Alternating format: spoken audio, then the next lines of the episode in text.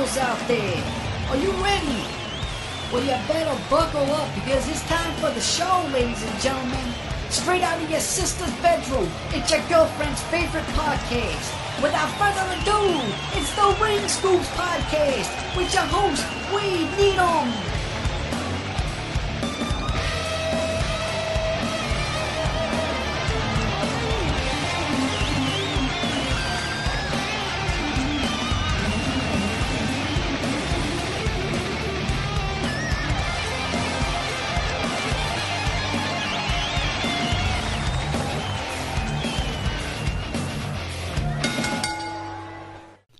Ladies and gentlemen, welcome to another episode of the Ring Scoops podcast right here on ringscoops.com.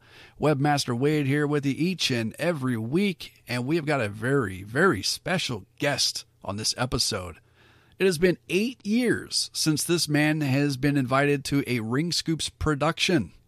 The very last time that he appeared, all hell broke loose, all the way from the Empire to the Wild West. He's no stranger to controversy, and let's be honest. This man is one of the most overlooked talents in Southern California's wrestling scene in the last 10 to 15 years, in my opinion. Without further ado, ladies and gentlemen, I bring to you the king of the streets, Mr. Mondo Vega. Mondo, how you doing? I'm boring, Wade. I'm very boring. Very boring. I'm a boring man these days. Ah, you've never been boring to me, bro.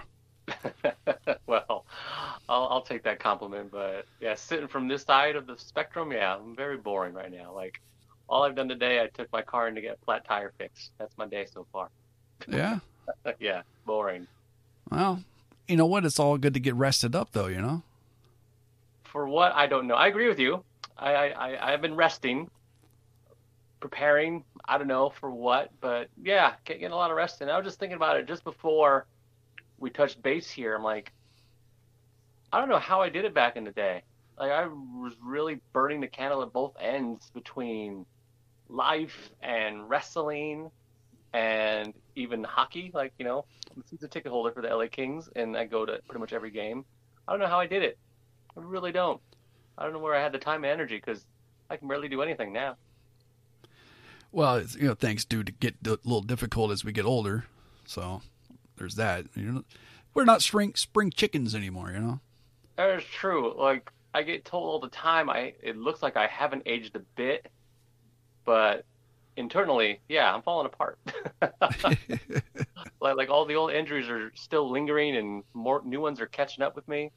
It's it's funny. Like I was told from the very get go, being involved in wrestling business, that the joints are the first thing to go, and that has been the case. Like pretty much every cliche in wrestling holds true. It really, really does. I was texting someone on the Twitter the other day, and they asked, "How many real friends do you have in the wrestling business?" And I responded with something that was told to me by someone who is not a friend of ours, who I'm sure we'll bring up. Uh, Black Metal, Jake Alexander said, "You only you you can count the number of real friends in your in the wrestling business on one hand." Yeah. And that statement has held incredibly accurate after all this time. I first got involved, I first set foot in wrestling school in 2003. Wow. Oh my God. Yeah. I didn't, didn't even realize that. That's um, 20 years this year. Ugh. It is, isn't it? Yeah. That's that new math, huh? Uh, the Common Core. Wow. So, yeah, first time I set foot in the door, and yeah, like true, genuine friends that I see or contact with on a regular basis, yeah, handful. Wow. Yeah, uh, recently in a lot of the interviews that I've done with uh, some of the guys like Tommy Wilson and, and RJ and whatnot, you know, we talk a little bit about, you know, the camaraderie and the friendship and stuff. And, and that's, that's a phrase that I, I've often used during the interviews and, and discussions as well as, you know, that I, I can honestly count on one hand how many people that I would consider from the business that are like good, close personal friends. Yeah, I'm, I'm friendly with most of the boys, pretty much everyone. Um, obviously social media has i guess in a way helped you know you can drop a line to someone you know throw a joke someone's way um, like someone like Andy Brown, who I haven't seen in probably four years or so, who relocated to the East Coast. You know, I'll hit up on Twitter or send a funny, you know, message on Facebook or something like that.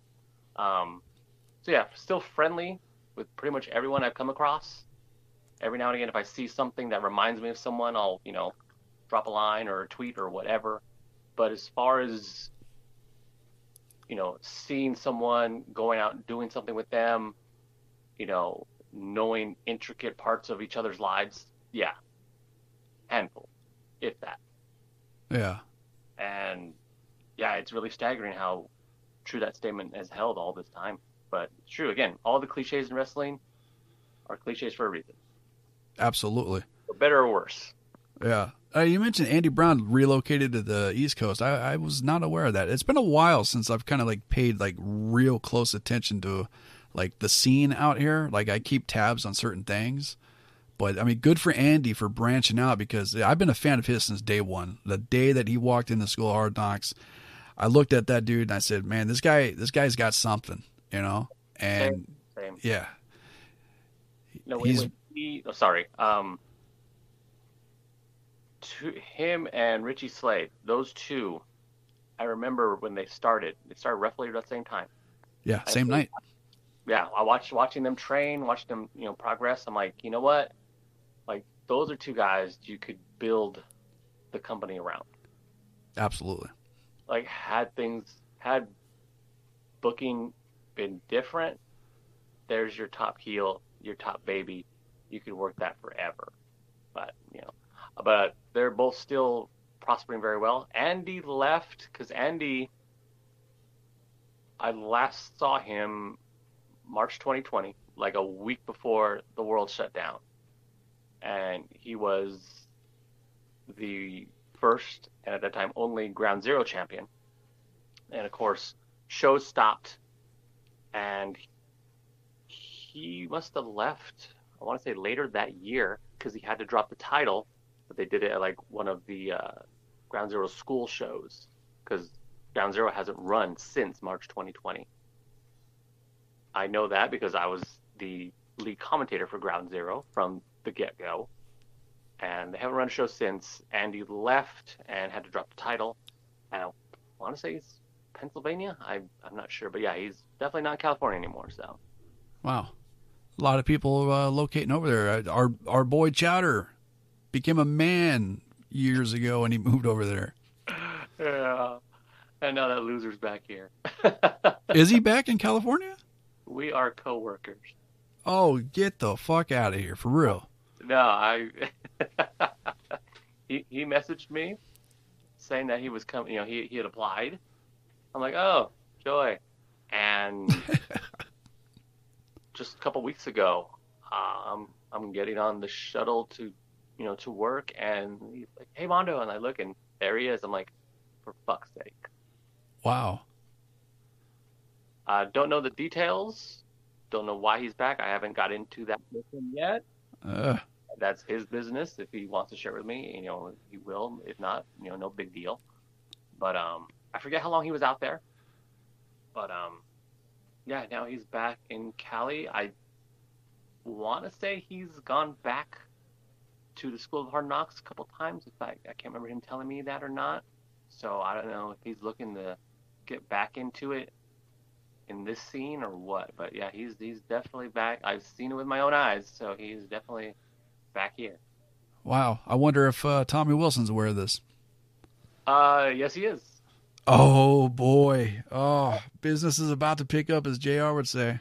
Ah, I, I, I don't, you know, it's not my business to talk, so I won't go into details. But I, Yeah. was, I was informed that they, uh, they patched things up. We'll just leave it at that. Okay, that's well. That's good to hear. It really is. You know, I've been hanging out with uh, with Tommy quite a bit the last couple of months, and like I'll tell you, what a journey he's fucking gone through.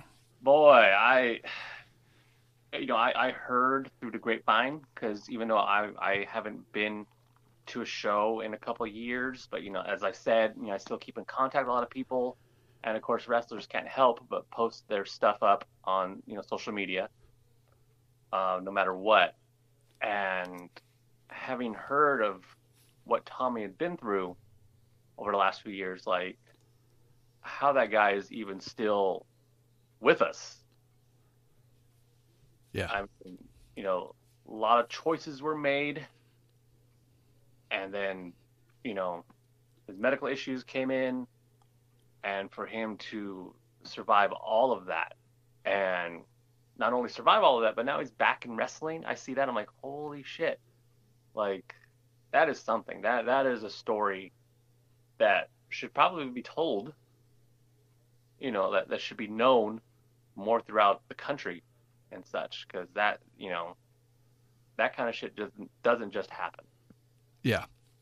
Like he he paid he paid a steep price for the decisions he made in his life, but he got through it and he's still here. He's happy. He's good. Seems that way. I haven't talked to him myself yet. Uh, maybe one day.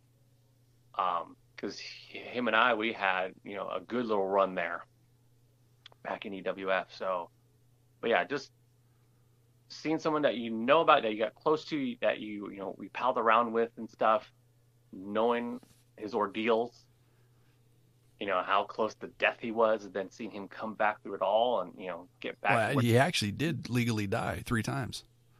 no shit. Yeah, that's oh, what he that's what he told me last month. Oof. So, but to see him come through all that and get back to a place in life where he is happy, at least you know it seems that way, it appears that way, where he wants to be in life again, get literally a second chance. I mean, just wow. Yeah. Like that, that's a movie right there. Yeah, you know, it worked out really well professionally and personally. It wasn't like a one-sided thing. Like all no. around in his life, things have been changed around and, and going really well for him. And, and I'm happy for him, man. I really am. Despite all the crap that he put me through ringside, spitting on me and you know, spitting tea at my mixing boards and putting his ass in my face hey, you know, when it comes to that kind of stuff in wrestling, you know, it's a term of endearment. You know, if he didn't acknowledge your existence at all, it'd be much worse. That is very true. That is, yeah. yeah. that's, that's, again, like we don't know, you know, in wrestling, like the worst reaction you can get out of anybody or anything is no reaction. Yeah, yeah, you know, and that's something that I mean, it's more than just in wrestling too. I remember um, back during my undergrad when I was before I switched majors from uh, business to communications. Um, I had a yeah, no, I, dude, I've I've had like four different majors. Wow. Yeah, I've I, have i have gone to school 13 years straight, pretty much. I'm, and as a matter of fact, I'm taking eight months off and going back this s- September for my master's. But communication, this phony major. yeah, right. I didn't learn, know that was my major. learn how to talk. You know. Yeah, I, I dropped out like I don't know, like five, six credits shy. Yeah, I was dumb, but yeah, that was my oh, major. Oh, did you really? Oh, dude, I I'm I'm learned in every, you know radio, television. I I know all that stuff. I, oh, I can oh, okay. I can work in front of the camera, behind the camera. I know TD, all that stuff. Wow. Yeah, radio. I I, I did all that, and then I just got well, not to lay blame, but like you know, obviously as you know, school costs money. Yes. And even back then, which was a long time, I don't want to date myself too much, but it was a long time ago I'd imagine how much school costs now. But back then, you know, I'm like, oh man, I'm spending a lot of money doing this. I, I had a couple scholarships, but I burned through those um, in a good way. And but then I started working at the casino and I was making hand over foot. And I'm like, you know, a friend of mine once told me a very celebrated quote from Shawn Michaels, Buck school. We're making money We're making money. Hey, let's go to wrestling school instead of actual school. Yeah. But that's yeah. There, there's my uh, you know, fork in the road right there. you know what, man? The old me would have made that decision as well. So, I mean, I can't blame you for that. I mean, I, I wonder how different. I mean, if I would have eventually got involved in wrestling anyways, just because the desire was always there. Even then, I got kind of started later in life as opposed to the majority of people who start getting involved in the wrestling business. So I don't know who's to say. Not as late as the Boogeyman, but late nonetheless, right? No, not that late. And, and, and by late, I mean like early 20s. Because, you know, when I started, like everyone was like teenagers. So, Oh, yeah. even, today, from what I see, is like a lot of teenagers getting, you know, 17, 18 year olds breaking in. I'm like, oh my God, I wouldn't want to be around all that shit. Yeah, yeah, and you know, and and the look of the modern day wrestler has changed too, because you can get a guy in his 30s that looks like a teenager.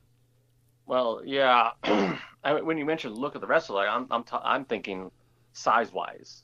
Yeah. Like, my opinion, there aren't many like wrestler looking wrestlers these days. That's true. That's a dying breed. But I mean that we, we grew up, you and I, you know, we're not too far apart in age.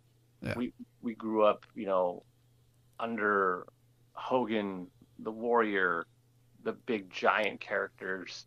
And when I look nowadays on social media and stuff, you see pictures of, you know, you know, wrestling classes, you know, first day in, you know, and you look at all of them like, no, none of them. Am I gonna see? Like I barely consider myself a wrestler. I don't look like a wrestler. I don't think. I never thought that. I can do it, but I never looked the part. Like if you saw me on the street, you wouldn't think I was a professional wrestler any time. And that's what's lacking. That's why I don't see enough of, unfortunately. Oh, I, I I agree with you. You know, I remember um, having a discussion with some of the guys at School of Hard Knocks back when I was breaking in 2010, 2011. And it's just funny because it's like, you know, 13, 12, 13 years later, you, you and I here talk about the same exact thing. It's, it's kind of scary how a lot of things in the business has changed except for that. Yeah, I mean, you, you can't. You can fault the wrestling schools, but at the same time, you cannot because they need to make money. And they're not in a position to turn anybody down just based on their looks. So you have to, if someone shows an interest, no matter how big or small they are, like, oh yeah, you're gonna pay, yeah, let's go ahead and train you. Yeah. So yeah, it's yeah that you don't have guys six five two fifty walking into wrestling schools anymore. You just don't. You have guys five eight and one sixty walking in. Those seems to be the only types that walk in. So any wrestling school, they can only, you know, that's what they have to work with. So that's what they have to do. Yeah. That's just the way it is now. So it's nobody to blame. It's just that's just the way things are now. Because now men of that size, they come to realize it is a long, hard trek to make any kind of money in professional wrestling, and most people don't have the patience. So they go to alternate means to earn a living with their bodies, whether it be MMA or sport or any other kind of sport, what have you. But yeah, it's yeah, wrest- wrestling's a long route. Um, let's uh let's switch gears here a little bit. Um, let's talk a little bit about the the Mondo character. Describe exactly like what was the King of the Streets gimmick? How did you develop it? Uh, it all came haphazardly on the fly. Originally, I had wanted to do uh, Pulp Fiction gimmick, hence the name Mondo Vega. Oh, okay.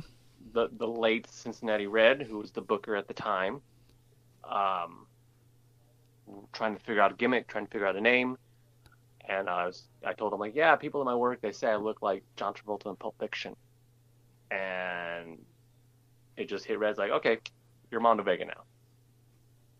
If you remember, John Travolta's character in Pulp Fiction was Vincent Vega. So Yeah. His name is Mondo Vega, and I originally made a pitch. You know, get me. You know, in a suit and tie. You know, wearing the same clothes as him. Get me a you know a black tag team partner. We could work that whole gimmick, the briefcase, the whole nine. Um, come out to the music, and just take it from there. Um, then it just kind of went totally askew. Um,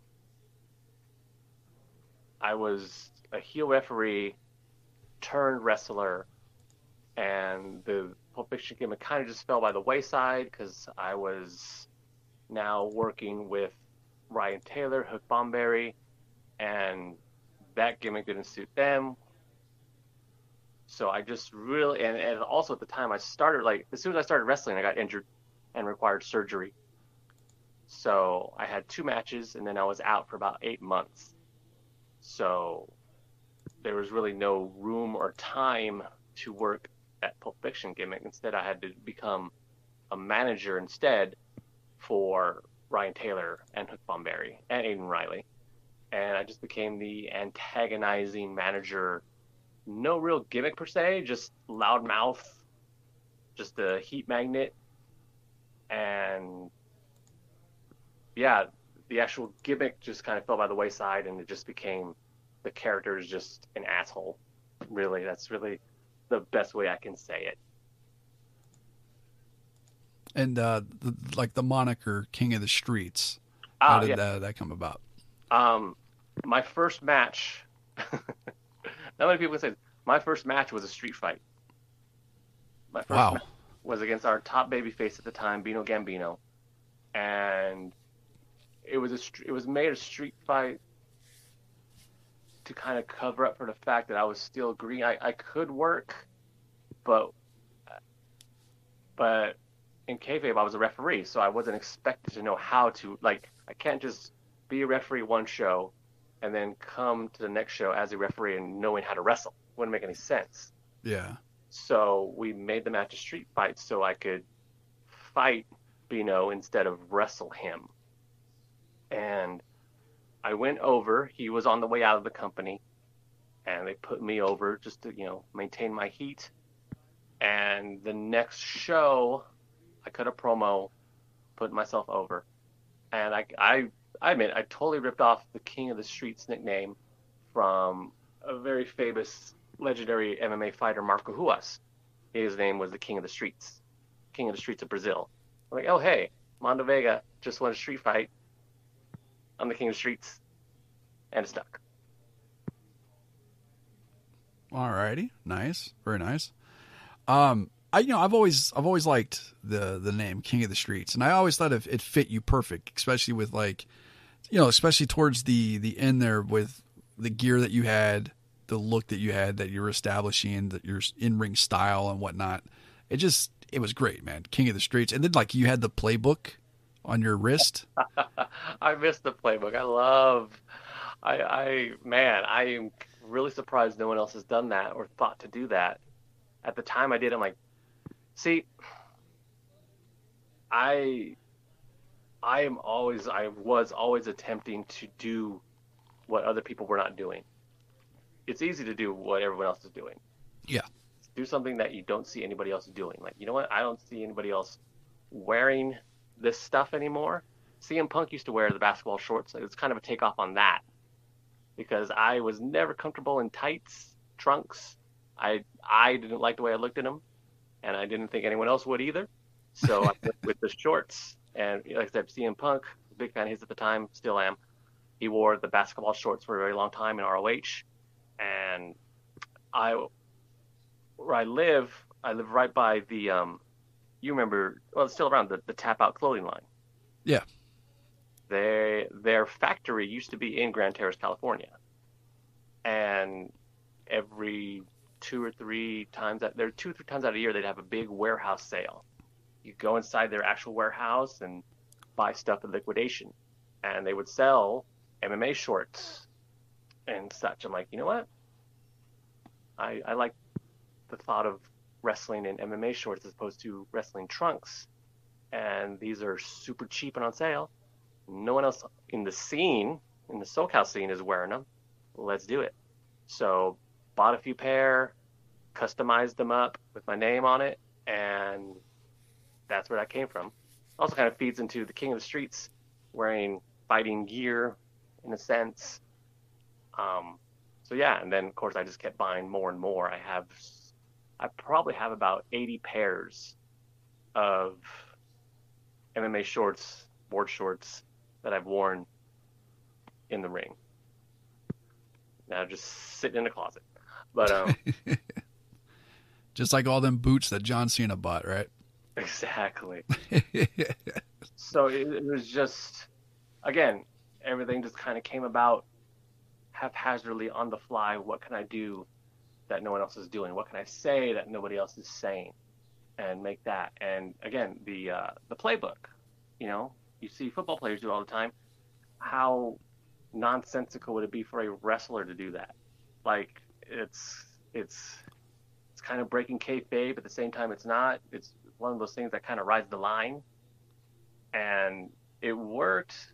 Uh, unfortunately, I didn't get a chance to work it further and bigger, you know, get seen by more eyes. But there would be shows where you know I'd be in the corner or outside on the floor, and people would, you know, fans would be like, "Hey, Mondo, what's in the play? What's next? What's next in the playbook? What plays out?"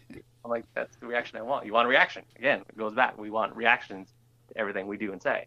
Yeah. And that caught on to some fans. Again, I didn't get to work it enough for it to really catch on. But to this day, I still haven't seen anybody do that.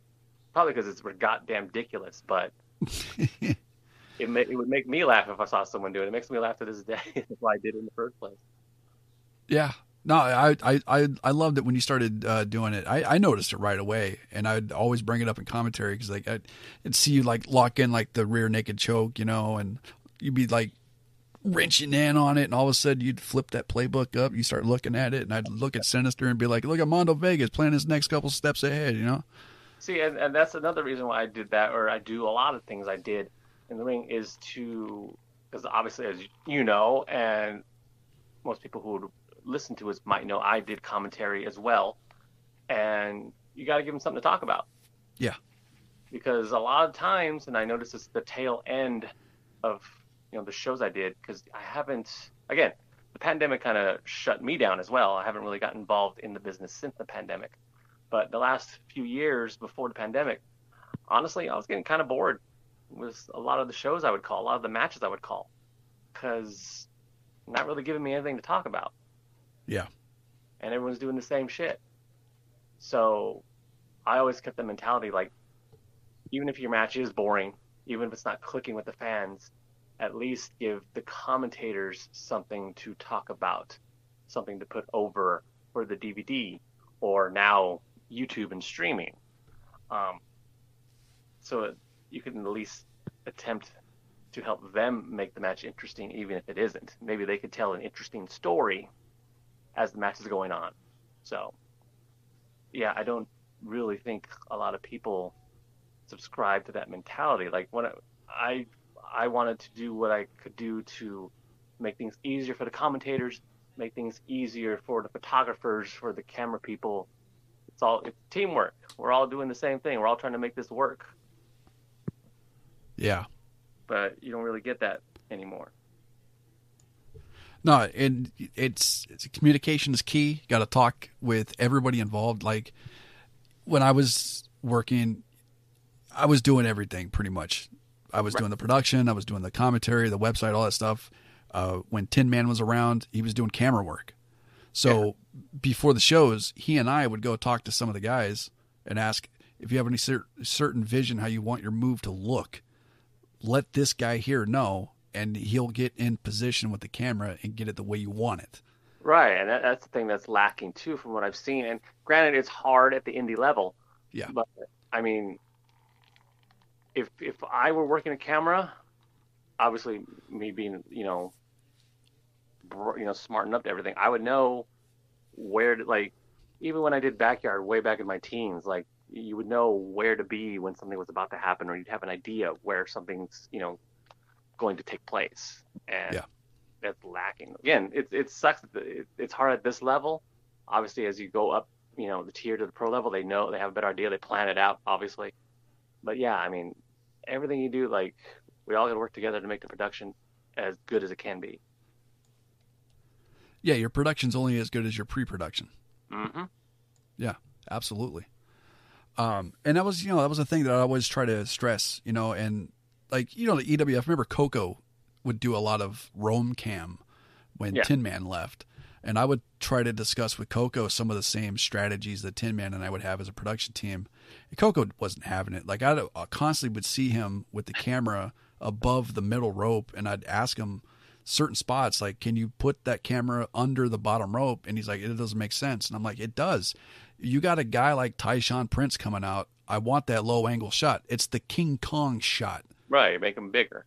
Exactly. You know, and then like somebody else comes in. Like it's all perspective. If you're looking down and looking up at somebody, they look like they have authority over you. Not just even with size, but just there's just authority. And if you're looking down at somebody, you as the viewer have the authority on them, and you look down on them. Yep. But he wasn't understanding that. But you know, and that's that's the kind of stuff right there. I would I would learn that in my film classes, being a communication major, and I would try to bring it in to the business on our level. Nobody was having it. Nope.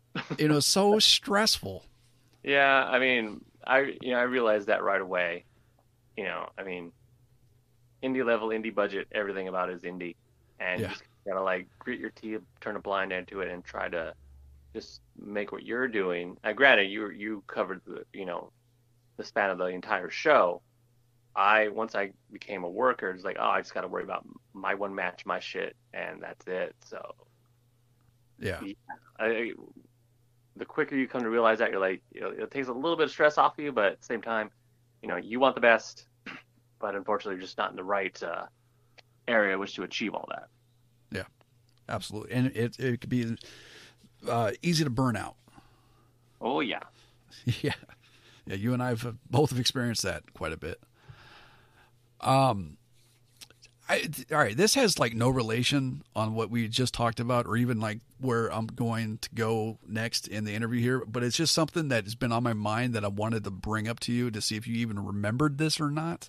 okay, 2015, Stardom came out here to SoCal and ran two shows, one in Covina, one in Baldwin Park.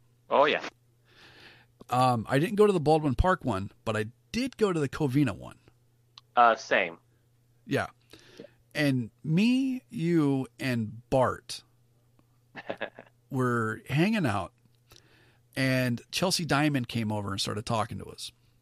Yes, And you immediately started spitting game.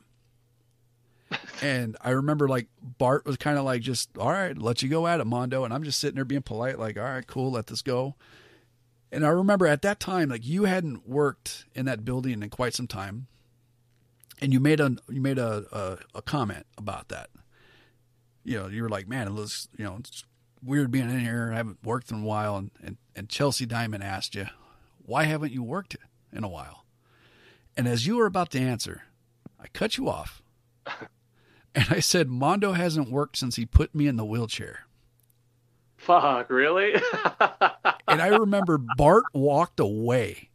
He couldn't compose himself. And you were just like, what the fuck? And she was like, oh my God, what happened? And she gave me a big ass hug. And I told her that you fucking threw me in the corner wrong. Like I took like the sting bump. I You don't remember that? at all? No. Oh man. It it was like the one and only time I think I got you guys to pop. Holy no, I don't remember that at all. Unfortunately. Oh my god. Yeah. That's so What- good. That's one of my favorite memories with you. Man, how do I not remember that? Like, I guess I was too wrapped up in Chelsea Diamond that day or something. But you know what? I would too. I wouldn't blame you on that. Just- yeah. oh my gosh. What- Okay, it's all it's all coming back to me now. All right, right. Just imagine though. Think back though. In all seriousness though, the ladies that worked that night. Oh boy, that uh, that I was just thinking about that too. Um, I probably in my top ten matches, indie matches that I've seen live, that um the Io Shirai and um, Mia Yim main event. That was one of the best wrestling matches I ever seen in person. Yeah. That that match blew me away. And yeah, looking back now, I wish I had a lineup. I don't know if you have a lineup of who was all. I remember for the most part, a lot of the girls who were there. Obviously, Io was there. Uh, Kairi was there as well, correct? Kairi was there. Yeah. Yeah. Mia was there. Thunder Rosa was there. Um, Yep. Melina was special guest referee, or did she wrestle? She wrestled Hudson, or was she a referee? I want to say she was a ref, which Ah. is funny because I remember Jake called me in before the the show even started, and he goes, "I know you're a, a, a you're a mark, So give me Melina's theme song because he didn't have it. So I had to download it on my phone and email it to him. Right. And um, yeah, what a show that was. Yeah. What, what, Oh, Shayna Baszler, she was on there too. That's right. Shayna was. There. You're right. You're right. Yeah. And I, I remember the thing I remember most about that show was we got to sit in on a training session, and I remember the boys just watching these girls train and just simply in awe, like holy shit, look at the things they are doing. It, it blew all the boys out of the water because you know I, you know, it's no secret that Japanese women's training is borderline torture Yeah. and you know they they run those girls through the ringer for a reason. I mean, it shows. But uh, yeah, that was a really really good show. The one and only time they ever worked in that area, in this area, right? Mm-hmm. I believe so. Yeah, that was something. I remember. because they did Covina Friday and Baldwin Park on Saturday. Yeah.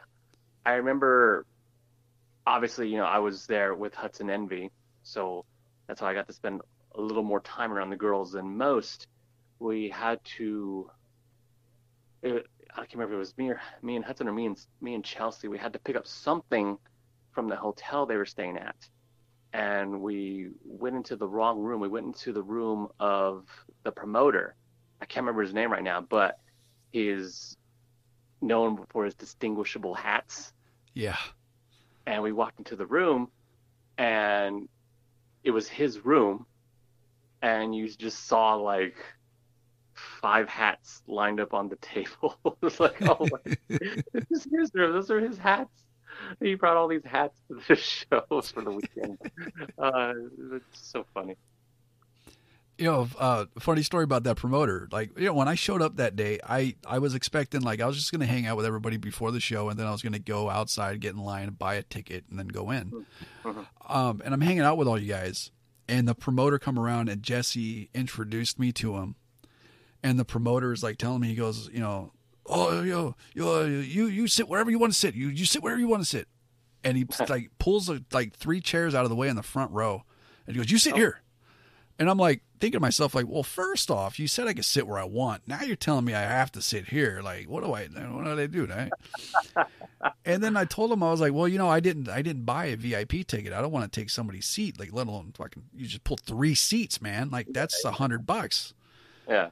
You know, I didn't want to do that. I'm gonna sit in the back. You know, like the the workers rule, right? Sit in the back if you're not working. Yeah. And I was gonna sit in the back. We all with some friends, whatnot. And he just kept telling me, man, he's like, "You sit here, you sit here, you sit here." And then like the show started, and I go in the very very back of the rows. I'm sitting there by that door in the corner.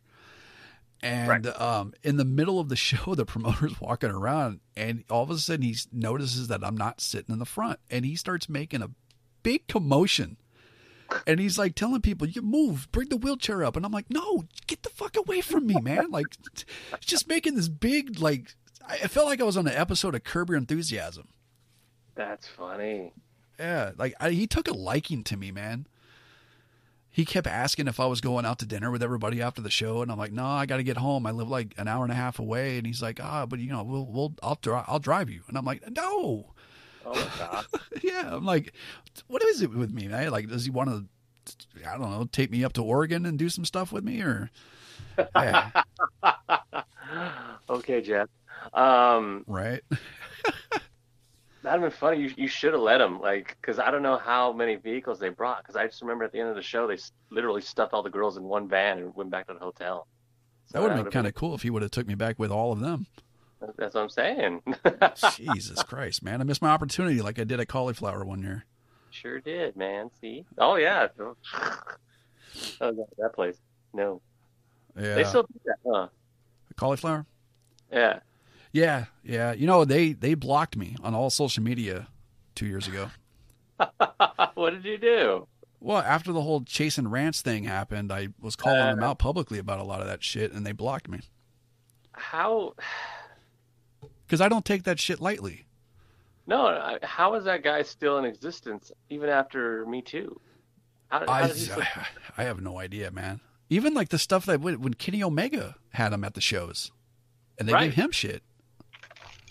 I I don't know how that, that man's a, that man's more potent than a cockroach. It's insane. How that dude- He should be it, like- Vince's lawyer. pretty much like that. I thought they cleaned out most of the riffraff after all that. It's, Yeah. it's really amazing how that dude is still. I don't want to say relevant, but he's still involved somehow. Yeah, it's it's pretty intense. Yeah, uh, recently too. I think like six, seven months ago, uh, he was touting on social media about um, some new students, and a couple of them were minors. Ugh. And like one of them was like he made a champion or some shit like that. And there was a lot of people, you know, throwing a big fuss about it. And he went on a block rampage again. But yeah, I, I don't know, man. I I can't wrap my head around that shit.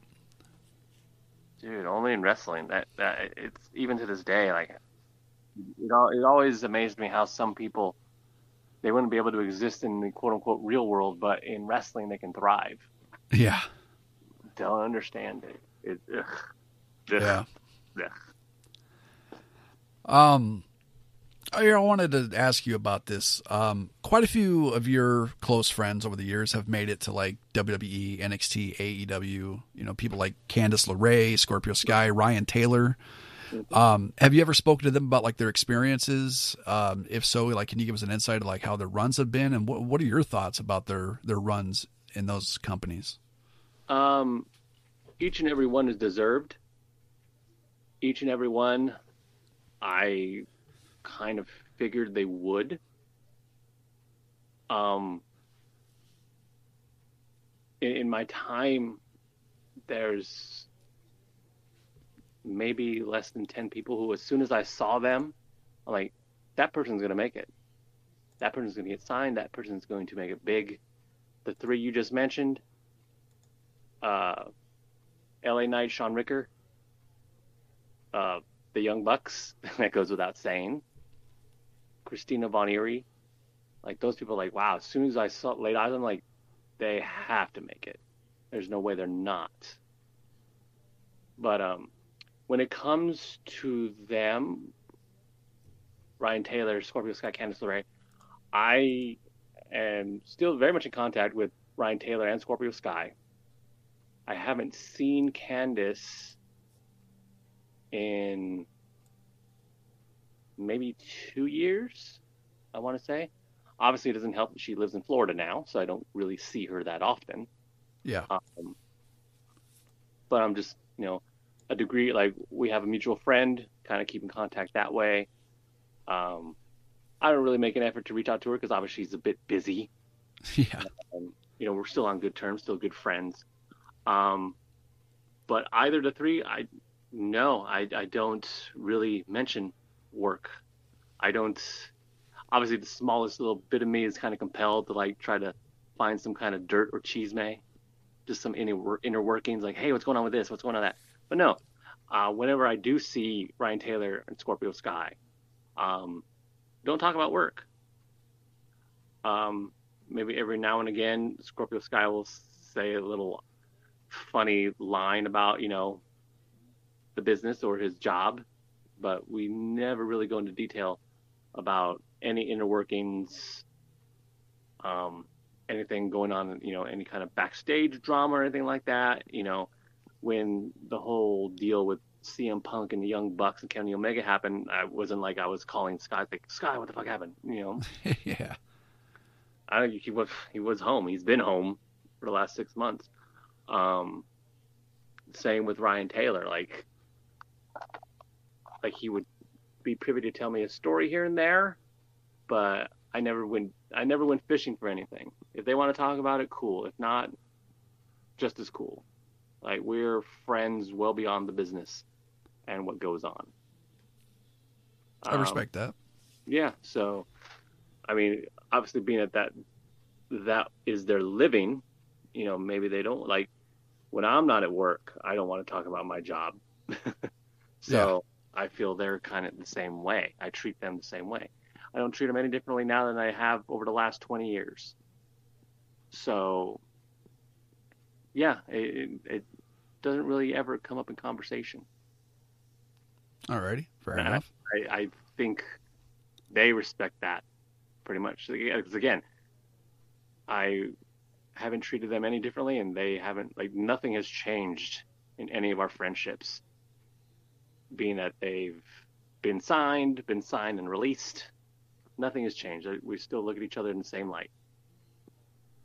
Is there anybody currently in the scene over here in SoCal that that you would like to see signed, say, like in the next five years by one of the big companies? Hmm. I would think, right at the top of my head, it's kind of hard because again, I I'm not too active or following too too closely. I am, but I'm not. Um, obviously, not as closely as I was following things, you know, four or five years ago. Um, the Wolf Zaddies, Tito, you know, Bad Dude Tito and Che, I think they would fit in. They look like they would belong on TV. I know they just had a match on AEW Dark or Elevation, one of the YouTube shows. Um, Tito's been killing it in New Japan, and I think they could fit in. Um, who else? Who else? Um, I would like to see Watts, Eric Watts, get another chance. Yeah. He more than has the look and the size for it. I'm really surprised he hasn't. I don't know if that's on him or whatever else. Uh, Willie Mack just got a couple matches for AEW recently, and he would like just his natural persona and everything would be very entertaining. That'd be something you could watch on TV. So right off the top of my head, I would say those names I just mentioned. Those are the ones I would like to see get a crack. And you know, I don't want to say anything like the bar's been lowered, but I mean, I would want to say it's maybe a little easier to get into AEW than it is WWE, given who's in charge. Because obviously the Young Bucks, being from SoCal, they know, are a little, at least a little privy to the SoCal talent. Yeah. So you'd like to think that again, when their last trip here at the beginning of the month, you saw a lot of you know current indie workers in SoCal, you know, get you know shots at it. I saw Johnny Robbie, Jordan Cruz, all you know names that keep popping up. Jordan Cruz, especially, he looks the part. Like he could probably. I haven't seen him work in a very long time. I remember meeting him right when he was breaking in. He was still training. I probably not even had a match yet, but he looks the part. I just haven't seen his in-ring work as of late. But I hear nothing but good. So yeah, those are the names I would probably hope that they get the same chance that the Scorpio Skies and the Candice LeRaes and the Ryan Taylors do. Yeah. I'm I'm with you, especially on the Willie Mack thing, man. Willie, um, God, what a what a story he's had as well from his start in the business to where he's at right now and the journey that he's been on. And I I remember about ten years ago, I took part in a uh, uh, Impact Wrestling conference call with Samoa Joe, and I had asked Joe the same question I just asked you. Is there anybody in in the nation that you would like to see signed to a, one of the big companies? And the first name he brought up was Willie Mack, and that was ten years ago. Wow. Yeah. And uh, Willie, like, nicest guy in the world, man. And for a guy his size, boy, can he work yeah, it was one of my biggest regrets. I didn't, I never got to work him. I was booked to, honestly, ten years ago. Um, I remember it was a January show at Covina EWF, and the match was made. I think it was even advertised on the flyer, but I had to pull out because I had just injured my knees, which is a recurring theme, and um, actually injured both knees. Wow. Um, it was in a match against the A-list against RJ and Yeager. I remember RJ, you just talked to him, and I somehow blew both knees and made it through, and didn't go to the doctor because you know doctors are for suckers, and just kind of let myself heal and rehabbed it the way I could, the way I knew how, but I knew I mean, one knee, like I worked on one bad knee for the longest time. You just know how to work your way around it. But I'm like, two bad knees? That's a little different. And against Willie Mack, Yeah.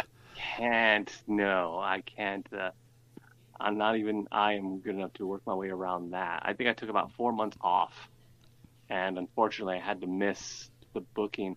The shitty thing about that, uh, I remember finding out this, finding this out from Willie later on. Um, he had been told that I was out, but to come to the show anyways. And if you know Willie Mack, you know he doesn't have a car. So Yeah. Buses to get to his shows. And I remember him telling me he took about two or three buses to get to Covina. And he gets there. No, actually, he didn't find out I wasn't there till he got to the venue. He gets to Covina, finds out I'm not there. Like, okay, well, you know, you know, I'm here. I'm advertised. Let's get someone else. They didn't use him. Wow. So he, you know, took all that time out of his day. Had he known ahead of time, I can't remember how much in advance I let it be known I wasn't, you know, going to work it. But if he would have had enough time in advance to know, I'm sure he would have got another booking that night somewhere else. Because he's Willie Yeah. Mack. I mean, who's going to say no? Absolutely. I, I saw him somewhere a couple months after that, and he told me what happened. I'm like, you're fucking kidding me. And he's like, nah, man, that's fucked up. And um, yeah, couldn't believe it. I you know I I remember um first hearing about you know like his the way he did transportation and whatnot the buses and and and whatnot uh, not long after I got in the business and one of my favorite stories is hearing that Josh Austin had to go pick him up one time and as soon as somebody had said that Josh Austin was picking him up we were all doing our best impressions of Josh Austin rolling up in the crib saying is anybody seeing Willie Mack? Because I Willie need to find him. You know, like Oh man, the fighter, Josh Austin. Yes. yeah, Oh my good god. old Mister Muscle Beach. Wow, that's that's a twosome right there. he's doing pretty good though. Um, I, I I hit him up every once in a while, you know, and he's he's pretty happy in his life right now. Oh man, that makes one of us. What that you're happy with your life, or that he's happy with his life? Yes. yeah, yeah, yeah. Oh man, good times. Um, wow, we've almost been on for an hour, and we haven't gotten to one of the things that I've been desperately wanting to talk to you about. So let's do that now. Let's talk about the, I guess, not as big of an elephant in the room that I thought it was going to be, but still, it's sitting there. Your last appearance here on the podcast sparked a lot of controversy in the EWF, namely with handsome Johnny Starr. Oh shit. Have your opinions of EWF and Johnny Starr changed since 2015? EWF not really. Johnny Starr, yes. Okay, how so? Johnny Starr, I mean, it kind of goes beyond the realm of wrestling. Um, he did a a friend who's like a family member did us a solid uh, upon the passing of Chris Cadillac's wife. Yes. Um, the funeral present, funeral was performed, you know, through his work, you know, as, you know, breaking kayfabe here of you know Johnny Starr's actual job, and he came through myself and Cadillac and you know all the friends and family that knew Tiffany came through for us at a very very dark time. So personally, you know he, you know, did a great big favor for all of us at that time. Professionally, I mean it you know, he's a worker no different than the rest of us. Um, no one, no worker is going to turn down any opportunity like he had been given with his title run. Um, but again, it, it just goes back like what he did for us kind of supersedes anything that could, you know, come between us in the professional wrestling world.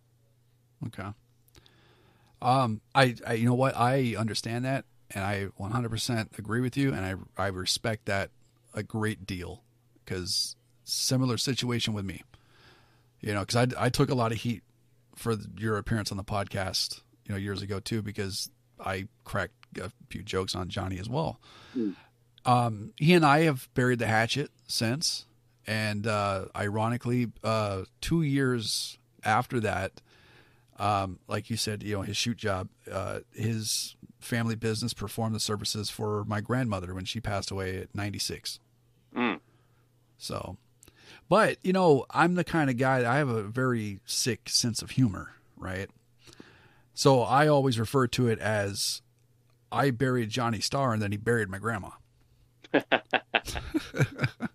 that's fucking good. Yeah. Son of a bitch. it's all good though. Yeah, we need humor in our lives to get from one fence post to the next, right? Oh yeah, definitely. Yeah, absolutely. Um all right, well sticking with uh, some of the big elephants in the room and like you have, you are a very outspoken individual um in the in the business, especially here in this SoCal scene. Um back in 2019, news broke of EWF referee Mickey Marino's past, which included him being on the sex offenders registry list. You know, Mickey was then removed from EWF. You, among others, very outspoken about the situation. Uh, what were your initial thoughts when that news broke, and what's what's your opinion on like similar people and situations in the wrestling business, and how did you think EWF handled the situation? uh, poorly, to put it bluntly and quickly in one quick word. Um, that was a day. I remember that weekend, which the anniversary, which is next weekend. Uh, yeah, it is on because it was February. February 16th or 17th. I want to say 16th, something like wow. that. Y'all, yeah. Don't forget a day like that. Um, no, that weekend was pretty crazy because the EWF had a show that Saturday. The news broke sun, late Sunday night.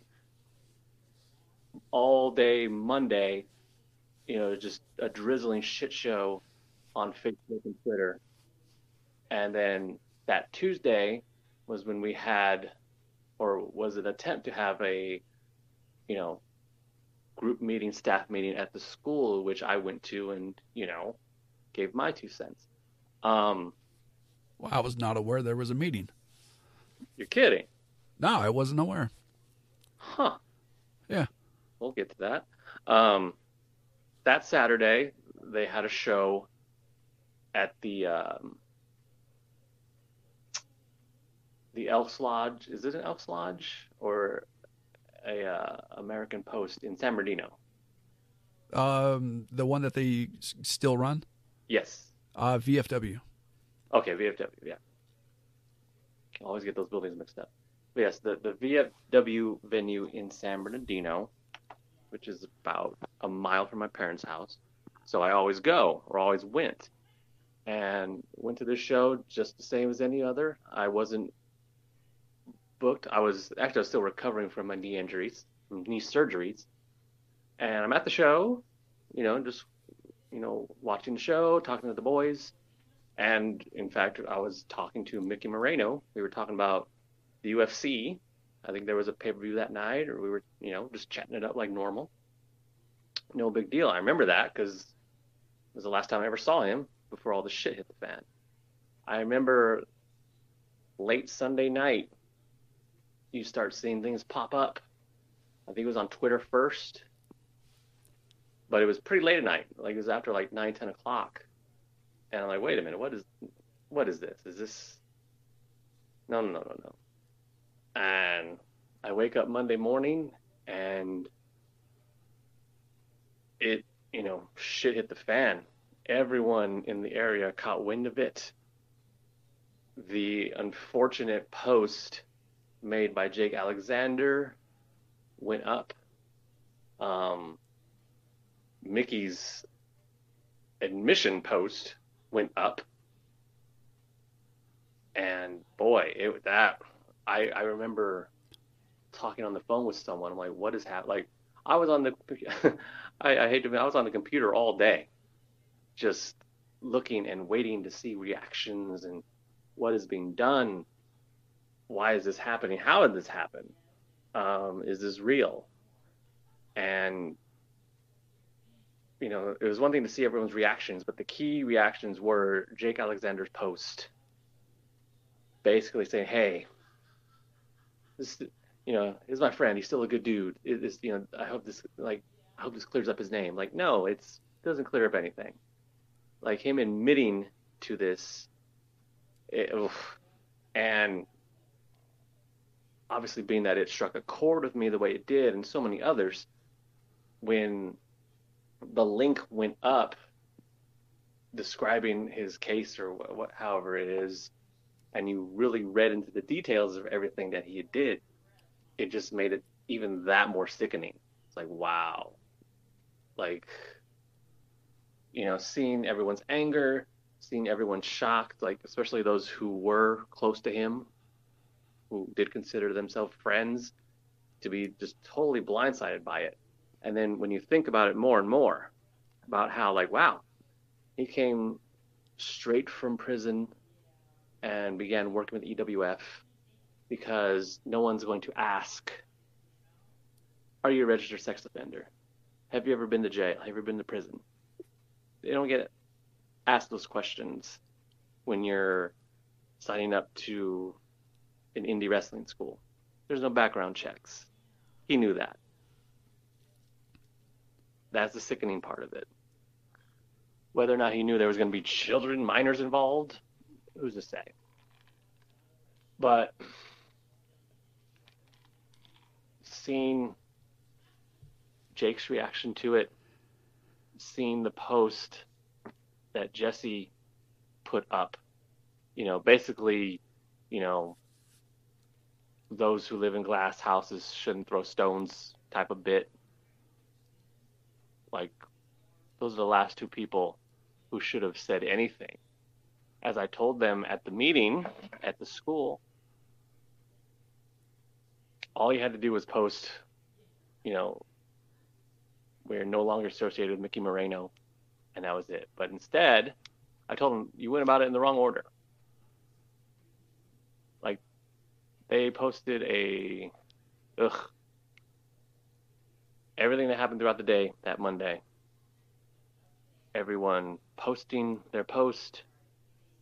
I remember after a couple hours, Mickey Moreno's Facebook was deactivated. Has never been up since. Yeah. I don't know if anyone's seen or heard from him since. Um,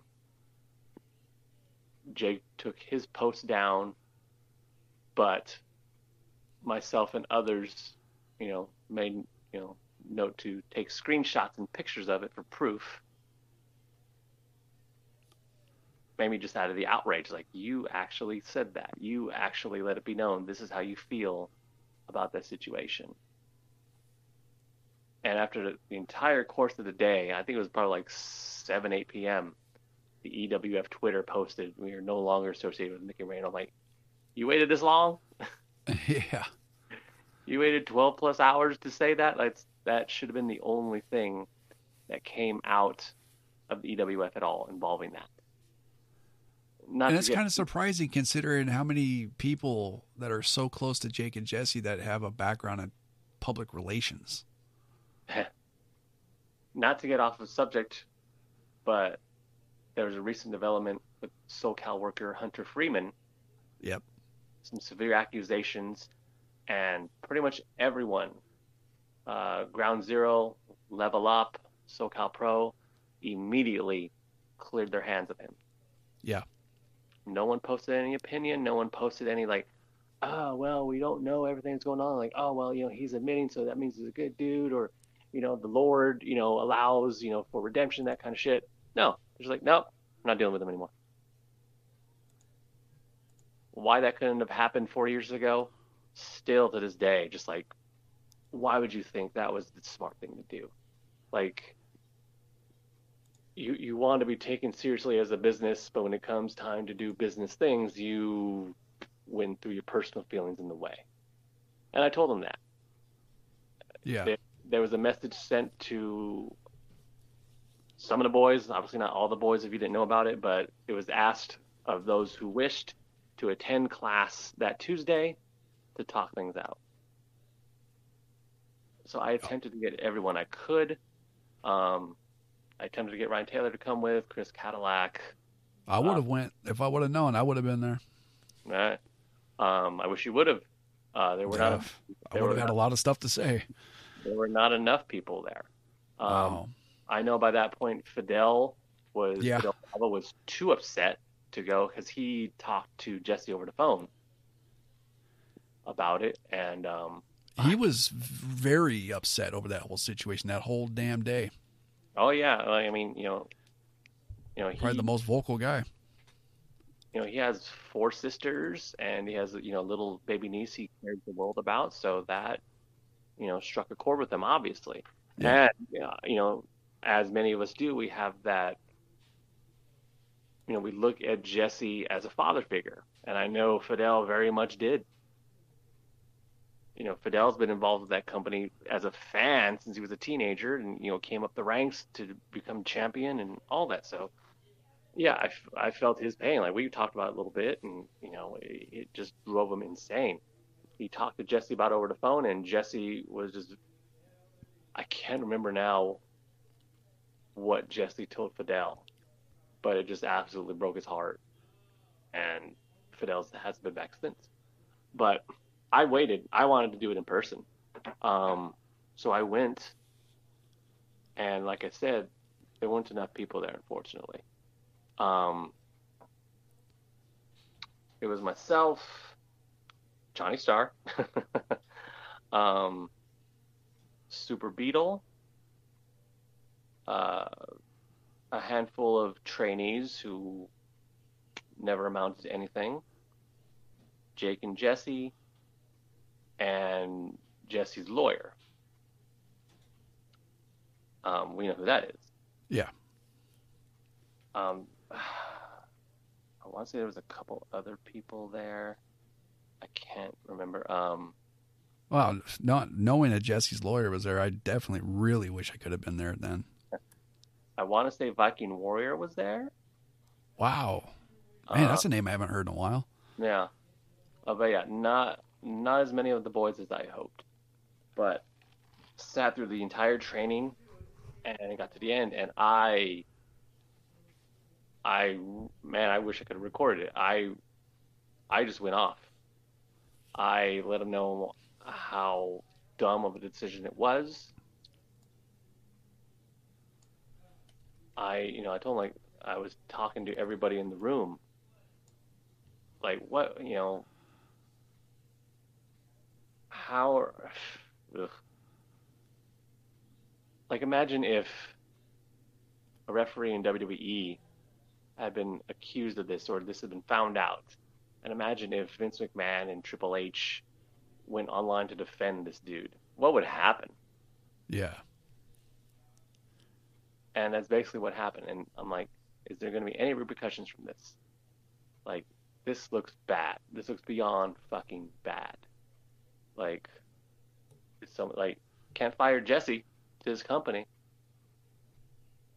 but uh, you run the risk of losing sponsorships.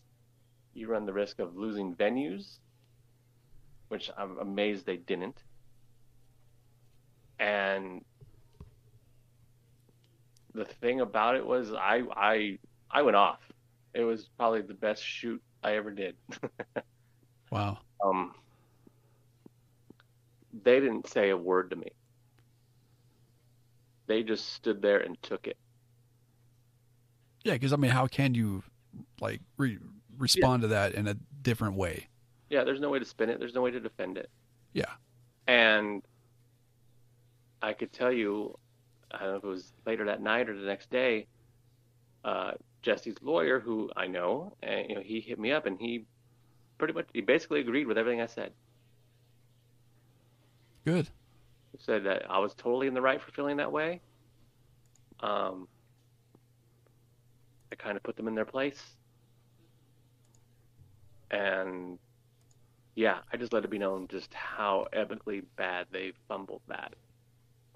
Uh, and I wanted to, what the only thing I, I want to know now is as much as they were in love with him, and they were, because he was their number one brown noser. I'm like, okay. Looking back on it now, it all makes sense. What you know, he knew what he did. He knew what he was doing was wrong. He knew being involved in a business was probably not best. So what does he do? He gets on the good side of the top people. He, you know, he was the stool pigeon. Like we would, we, you know, I can't tell you how many times it took me a while to figure it out. Like, you know, the boys be hanging out after class, shooting shit, talking, venting, complaining, griping about their booking, what have you. And then next day or whatever, Jake and Jesse would know about it. They would Wow. say, hey, oh yeah. It's like, hey, well, we've heard, you know, some people talking, blah, blah, blah, blah, blah. And I'm like, how did they know? What a stooge. He was a stooge. Yeah. Wow. You just get in the good graces of Jake and Jesse. so much so, got him a tryout. Jesse arranged a tryout for him with. WWE. Yep. He was actually featured on WWE.com in one of the photos. I remember that. Yeah. And what happens when shit hits the fan? They defend him. How nuts is that? Yeah, no, I'm I'm with you on that. That all they had to do is put out a very simple, short statement, and that's it. Anything else that they had to say, they could say it in private, not public. Yeah. And honestly, after that, I mean, I, I wish, you know, um, it's been four years. I can't remember everything I said in detail that night. I wish I could. Um, it'd be a more interesting story to tell you right now. But Yeah. I remember leaving that night and telling myself, like, okay, okay, he's not coming back. Can I see myself working for this company again? And I told, you know, after a couple days of really thinking about it, I'm like, okay, I think I can. I'm not. See, my thing is, if if this happened anywhere else, any other company, I wouldn't care. And similar things have happened in other companies. Didn't care. I'm like, okay, you know, hey, that's not my pig, not my farm. That company will take care of it. Their people will take care of it. Maybe I just won't work there. Don't really be associated too closely with them. But EWF is home.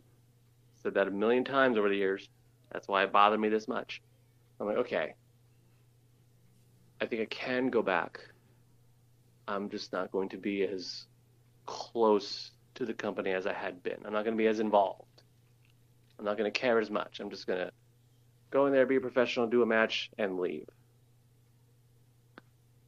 But then I find out a couple days later, if you remember, another fucking name to bring up, Bar Wrestling. Oh boy. Uh, Yeah.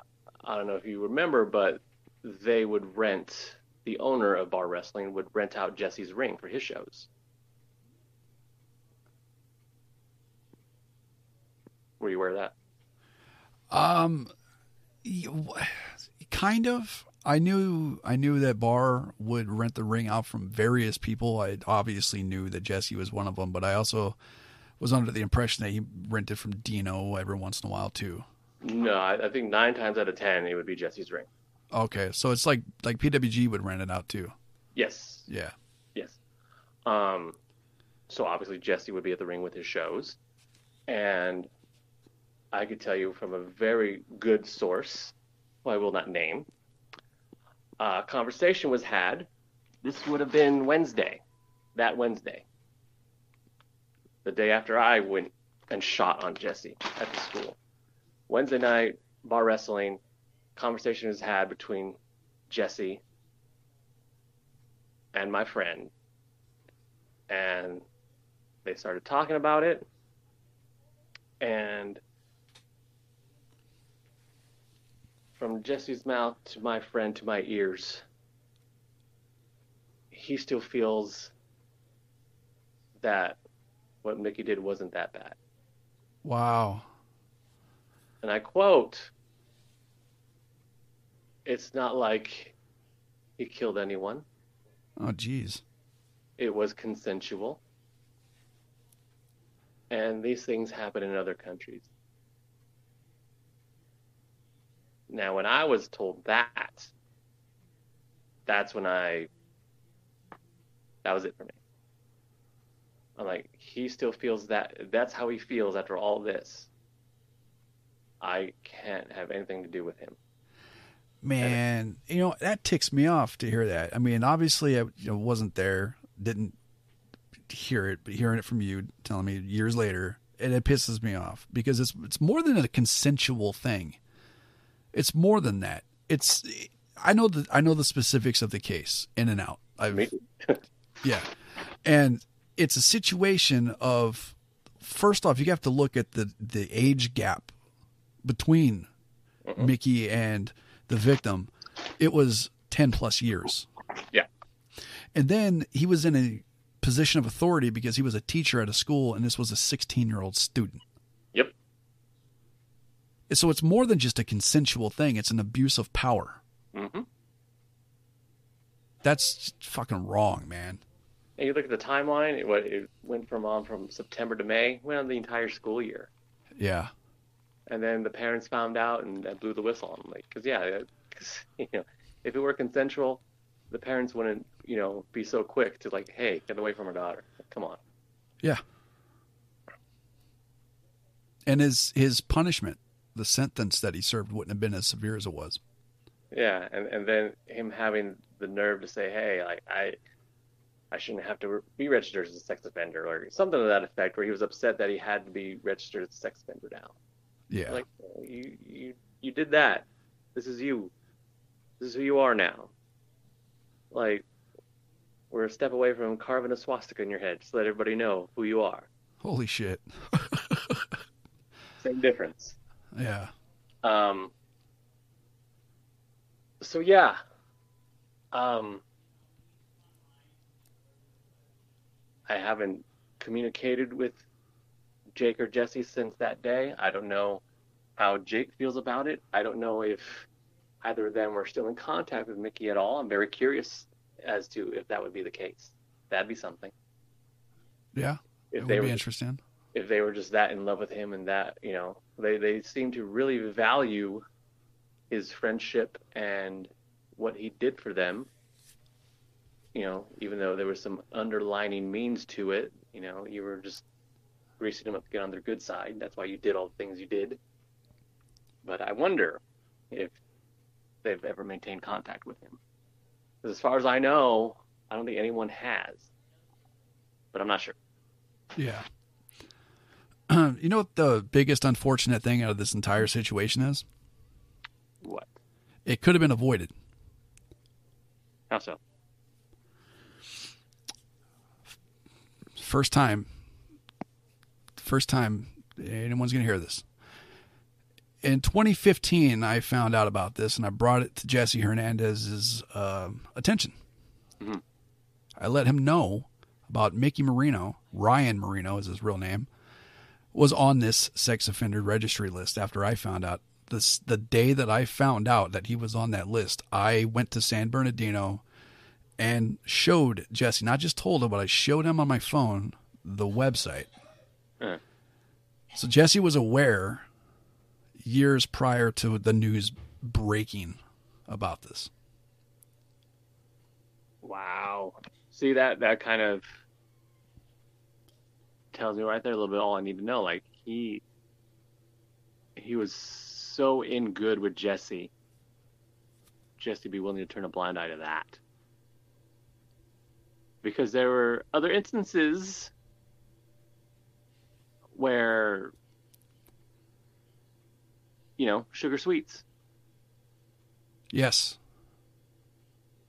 there wasn't anything posted. There wasn't a meeting. There was a meeting at the show saying, "Hey, we're not dealing with this guy anymore. He's not coming back." And upon finding out why that was, oh, yeah, absolutely. Of course. Good riddance. Yep.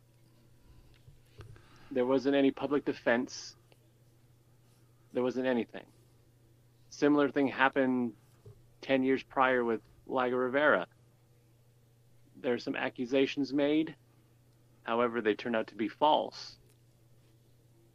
But when the accusations were first made, we're like, oh, hey, we're wiping our hands clean of Liger Rivera. We had a meeting pre show saying, hey, until we know more, we're not working with him, we're not associated with him. But turned out to be false, and he was welcomed back. But yeah, Sugar Sweets, there was no reposting of anything. There was no saying, hey, he's a good dude. He's not the man I know. There was none of that. I don't even remember any website or dirt sheet even covering it. No. yeah, I don't know how to how it was found out. But I mean, obviously he he was locked up for it, so we knew that much. Yeah, I tried to find information on it years later when I had access to Westlaw, mm. and I I couldn't find anything on it. So I, I have no idea where to access the, unless I actually probably went to the courthouse and got the records. But yeah, yeah, no. I because I wanted to know the details of that case too. So it's funny. It's not funny. He that man actually reached out to me recently, about two weeks ago, uh-huh. on Facebook Messenger. Say, hey, let's see if I can find it. Sugar sweet, right? Yeah. Yeah. I don't know how it was. It was like a year, year and a half ago. I had stumbled across a profile of his on Twitter. Mm-hmm. You know, like just like on Facebook, how every once in a while it shows like you know people you may know and all that kind of stuff or suggestions on people to follow. And I saw his picture and recognized it. I went there, saw some very questionable content that man has been posting on social media, and haven't looked back since. I out of sight, out of mind. Yeah, January thirteenth of this year, Michael Sterling reached out to me asking, "I know we haven't talked. That's cool. Most of he's really poor at putting together sentences most of everything you heard about me is wrong. I'm still that cool, crazy guy you met long ago. Well, anyways, it's been a very long time, and for the new year, just wanted to reach out to you and say have a great year and ask me anything at all. And I did not respond. I'm like, why, why on earth? But anyways, point being, they were quick to respond, quick to react to those accusations, to you know, sweep it under the rug, be done with it.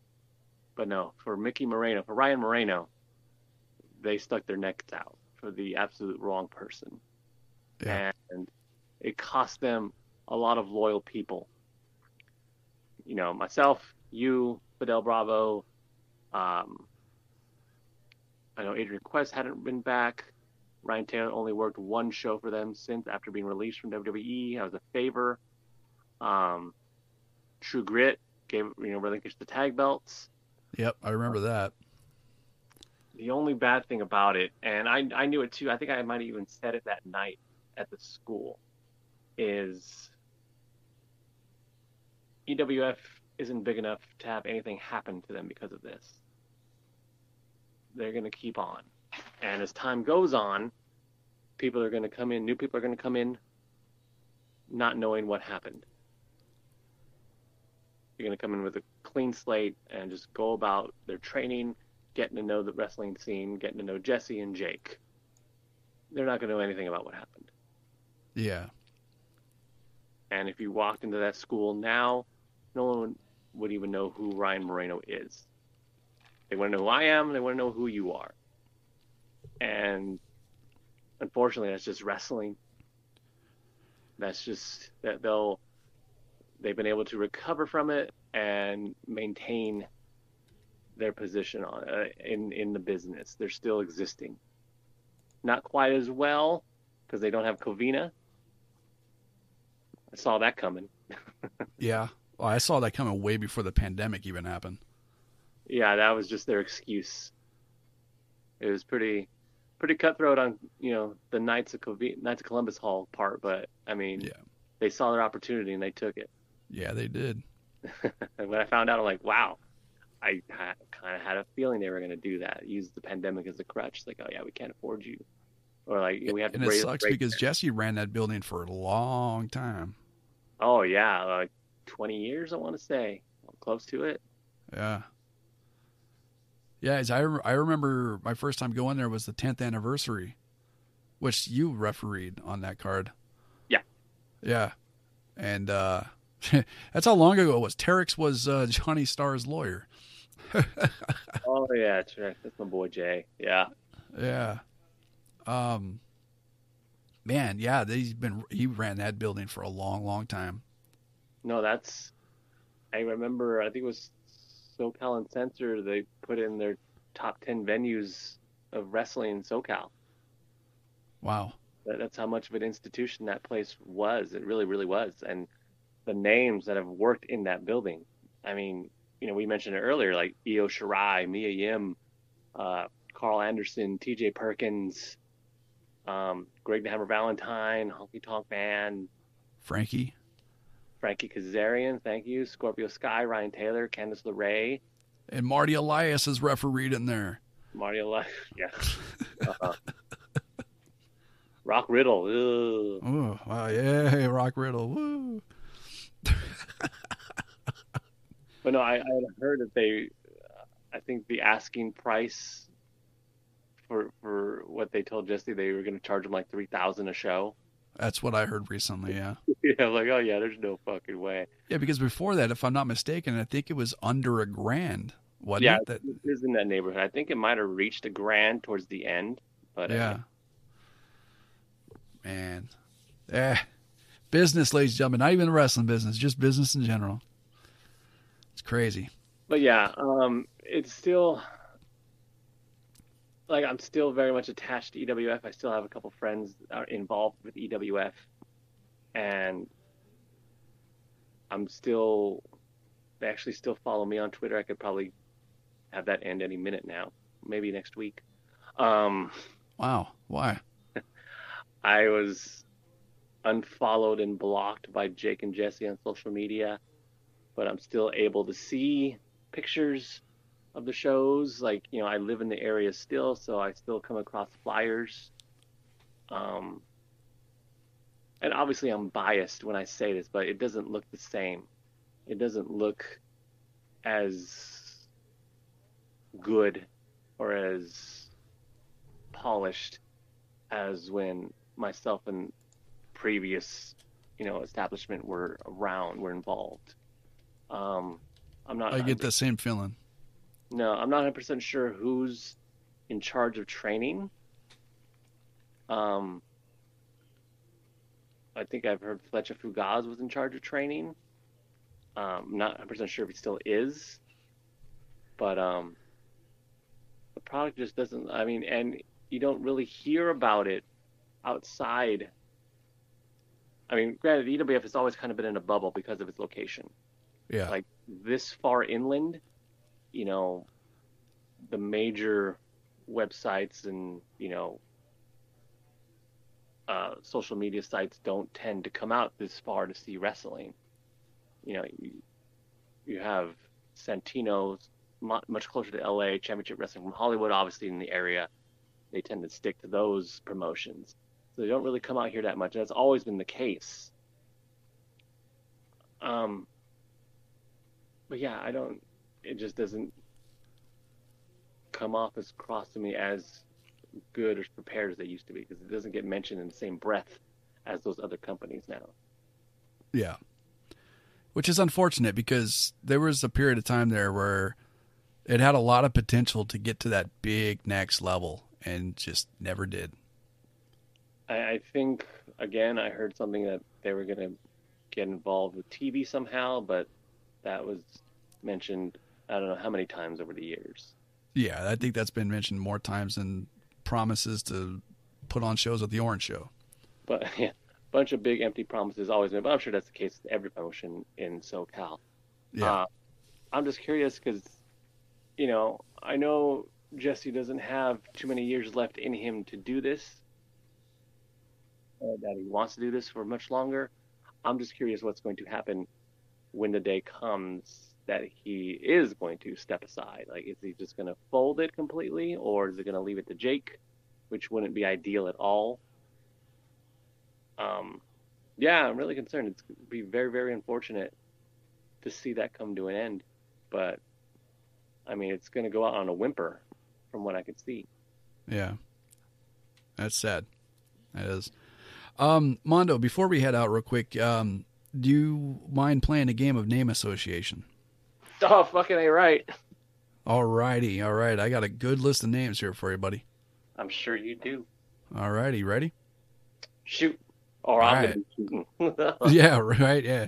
Pull out the guns, ladies and gentlemen. Shoot at the welcome wagon. Um, first name on the list Ryan Taylor. achieved the dream. And unfortunately, it was much briefer than we had hoped. But I could tell you, he, he was completely validated and vindicated by everything he did. He got to where he wanted to be. And no one can ever take that away from him. And he's content with that. And even though he's only there a year, he it all paid off like all the hard work everything he did to get to that point paid off he made it he was a television wrestler. He was a wwe contracted wrestler. And i could tell you that contract is insane. It's like 85 pages long. It's Wow. nuts. I held it in my hand. I was going to sign it for him. But it's really insane. Like dude you need to get a lawyer to read this thing. He's like nah bro. I just signed it and sent it back. I'm like and that's just an NXT contract, right? Like the main roster is probably going to be crazier. well it's all under the same umbrella. Yeah. Yeah. But I'm pretty sure there's probably more terms and stricter stuff. No, I think it all fell under the same because I heard similar things from Candice when she signed her contract. Oh, okay. I was there. I was with Candice when she, when she found out that she got the contract. We were at Disneyland, Oh, nice. and then her mom called her. It's like, "Oh, hey, this came in the mail today." Like, "Oh, fuck." Wow. Talk about, you know, being at the happiest place on earth and getting the happiest news you possibly could, right? Yeah, that was a hell of a day. Yeah. Wow. But uh, like, anyways, uh, yeah, Ryan Taylor is content, regardless of you know however long he was there or not. Yeah, well deserved though, getting that spot. And uh God, I was so happy for him, man, when I saw him on TV. You know, because Yeah. like it, it- my voice is on a lot of his matches. Yeah. You know, and going back and like seeing the growth that he did, like he was fucking like he was ready when I got in the business. He was definitely ready by the time that he actually got that contract. He was beyond ready. He was about to give up, actually. Um, really? Oh yeah, that was his last ditch effort to get in. And it came through. I was the first person he told and I had to I had to keep my mouth shut about that for about 4 months. It was hard. Wow. Yeah, I can imagine. But yeah, we we kept it super under wraps. That's just how we went about things. And um, if you remember, um, I posted on Facebook his, uh, you know, his PC photo, Uh-huh. and because he'd already been in Florida about two three months by that point. Um, but he sent me the photo. I'm like, oh, so I can tell everyone. I was like, yeah, they're about to, they're about to drop it on, you know, Twitter and such. I'm like, oh, cool. I get to beat them to it. So yeah, it's pretty fun. That's awesome. That's awesome, man. Um, next name on the list, um, Lalo Gonzalez. Ah, Lamo. um, no offense, and I'm sure you won't take any offense, but he probably my favorite announcer over the entire course of time. I can't remember even when we started having commentary in EWF. Uh, probably wasn't around until 06, 07. Because I can tell you, I have VHS tapes of old shows. There'd be no commentary, with, uh, no commentary at all, and just the matches. Yeah. Um, but then Cincinnati Red took over the book, and he felt the need to have commentary. And I'm not sure if Lalo was the first. May have been. I can't remember exactly.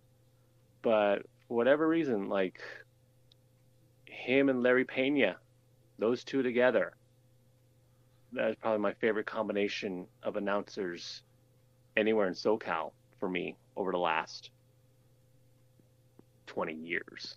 Yeah. Um, Alyssa Moreno. Um, shoot, what was her work name? I can't remember her work name. But um, she too is probably the most professional commentator I worked alongside briefly before she got signed to WWE. Um, was it Kathy Campanelli? I think that was her name or work name. Anyways, um, but yeah, um, Lalo. Yeah, funny guy. I still keep in contact with him. Um, he's actually recently he's still recovering from a pretty severe car crash he was in uh, about maybe six months ago. Yeah, I remember seeing that on Instagram. Yeah, and I reached out to him and we kept in little contact. I still see him on occasion at his job. He um, he's the announcer for the Inland Inland Empire 66ers minor league baseball team. Yep. So he gets me comps every now and again whenever I ask for it. So, Nice. but uh, no, um, again, probably my favorite voice. Um, and he was commentator in my first match, and um, for a good little stretch after that. But yeah, those, those two, like Larry, like Larry and Lalo, those are those are yeah. If I were to have one last match, I would want them to call it. Right on, man. Yeah, Lalo's got a smooth voice. Really does, really does. Yeah. You wouldn't think he's smooth. a fat pud, but you know, you know, I love him. He's my dude. I, I get to break his balls like that. So yeah, yeah. No, Lalo's a good guy. I haven't talked to him in a while, but you know we we're still friends on social media or on Instagram, and uh, yeah, he's he's he's living the dream too because like I, he loves baseball. Oh yeah, oh yeah. We Yeah. all baseball. Still Yeah. do that one again, but yeah. Um, next name on the list, uh, Chris Cadillac. Um, father to my godchildren. Um, don't know if you knew we were that close. Um,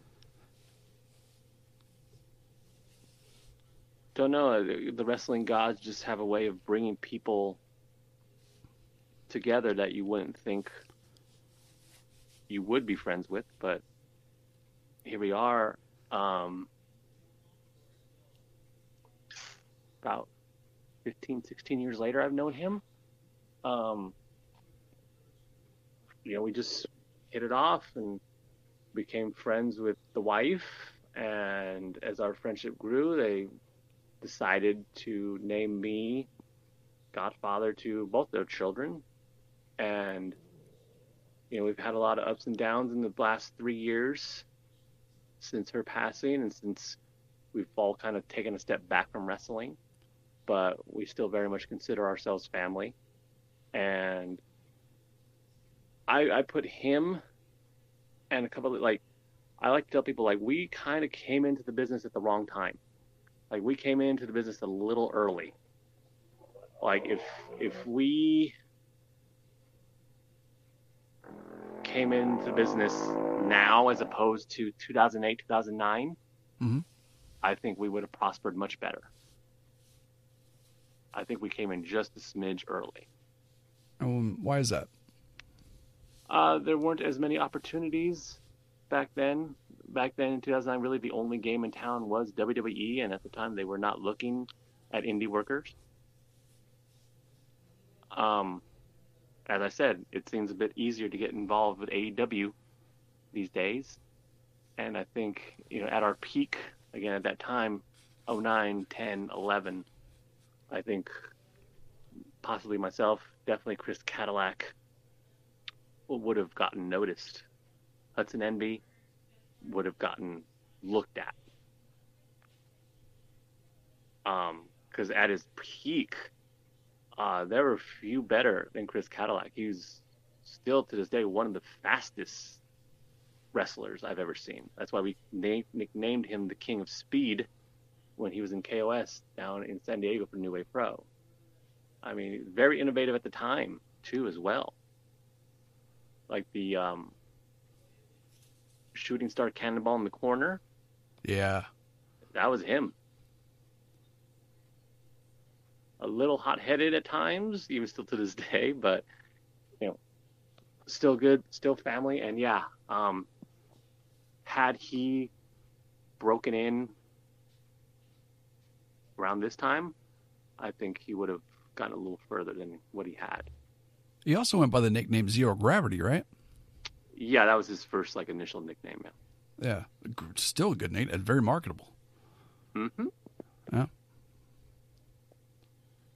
Yeah, great guy. Yeah, just just saw him a week ago, as a matter of fact.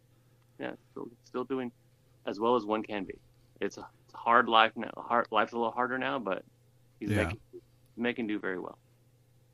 Um, I like jumping into games with him and RJ once in a while. We get together and we play Among Us. And Oh yeah, yeah. yeah, it's fun just bullshitting with each other, you know. Mm-hmm. Yeah. Um, next name on the list, the expert Matt Sinister. Oh wow. Well, I mean, kind of goes without saying. You know how this one goes. Um, someone I wish I would have been able to work, and more of a fan of mine than I thought he was. Um, you know, his recent passing, I attended. I was fortunate enough to be able to attend his services and upon meeting his wife um, she recognized me right away i'd never seen or met this woman before but she knew who i was like oh like hi i'm mondo vega and she's like oh i know who you are matt loved you matt always talked about you we always watched your stuff i'm like really i mean i was just floored I mean, what what bigger compliment can you have, really? I, I can confirm that a couple conversations that Matt and I had had, and we would talk about the business and his career and stuff like that. He, you were among the list of guys that he wished that he could have worked. Oh boy, that would have been something. He Oh probably would yeah, probably would have beat the shit out of me. He was a big guy, but I mean, you get that playbook going, right? I, I mean, mentally, like our mindsets were very similar. Um, and he was on my case, not in a bad way, but he's like, man, you just need to get in better shape and you could go places. And I'm like, yeah, I know I'm trying, but I fucking love food, Mac. Jesus Christ. um, but he wasn't wrong. He wasn't wrong um, at all. So, yeah, hearing upon his passing, it just really, you know, ugh, we've lost a lot of good people over the last few years, just very quickly, very suddenly.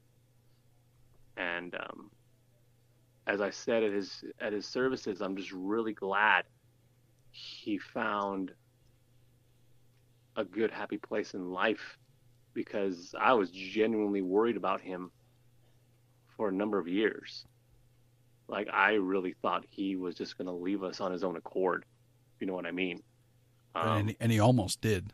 Right. Um, he joked about it. He brought it up countless times. I'm like, man, that it wasn't good.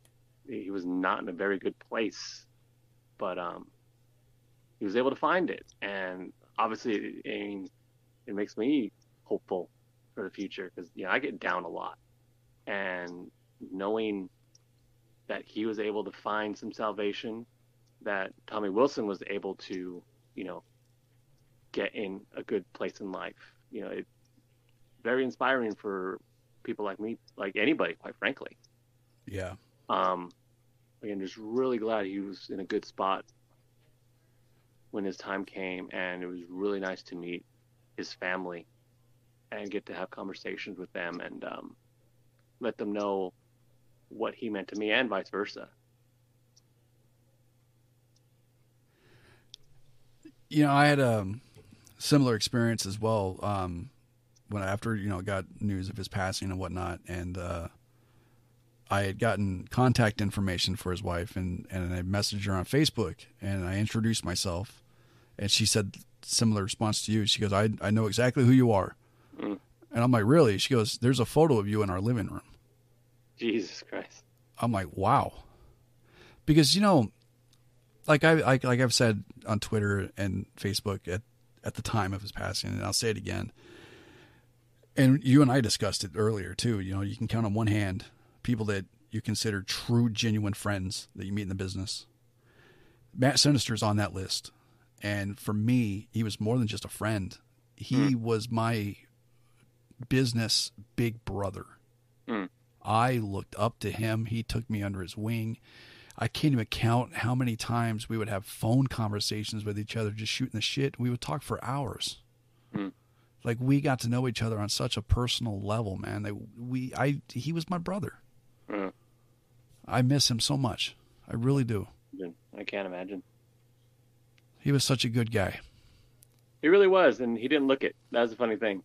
Yeah. Like, he looked like an asshole, and you know, part of him was, but you know, I mean, just that's that kind of wall you have to put up Yeah. in wrestling. But um, he looked like an asshole. He sounded like an asshole, but yeah. he was a genuine good dude. Yeah, he was on the cover of an NSYNC album too. That's right. Oh yeah, I remember. Yeah, yeah. Um, next name on the list, uh, we got RJ. Piece of shit. Wow. Yeah. Holy crap. Especially after the what his story that he just told on the podcast, right?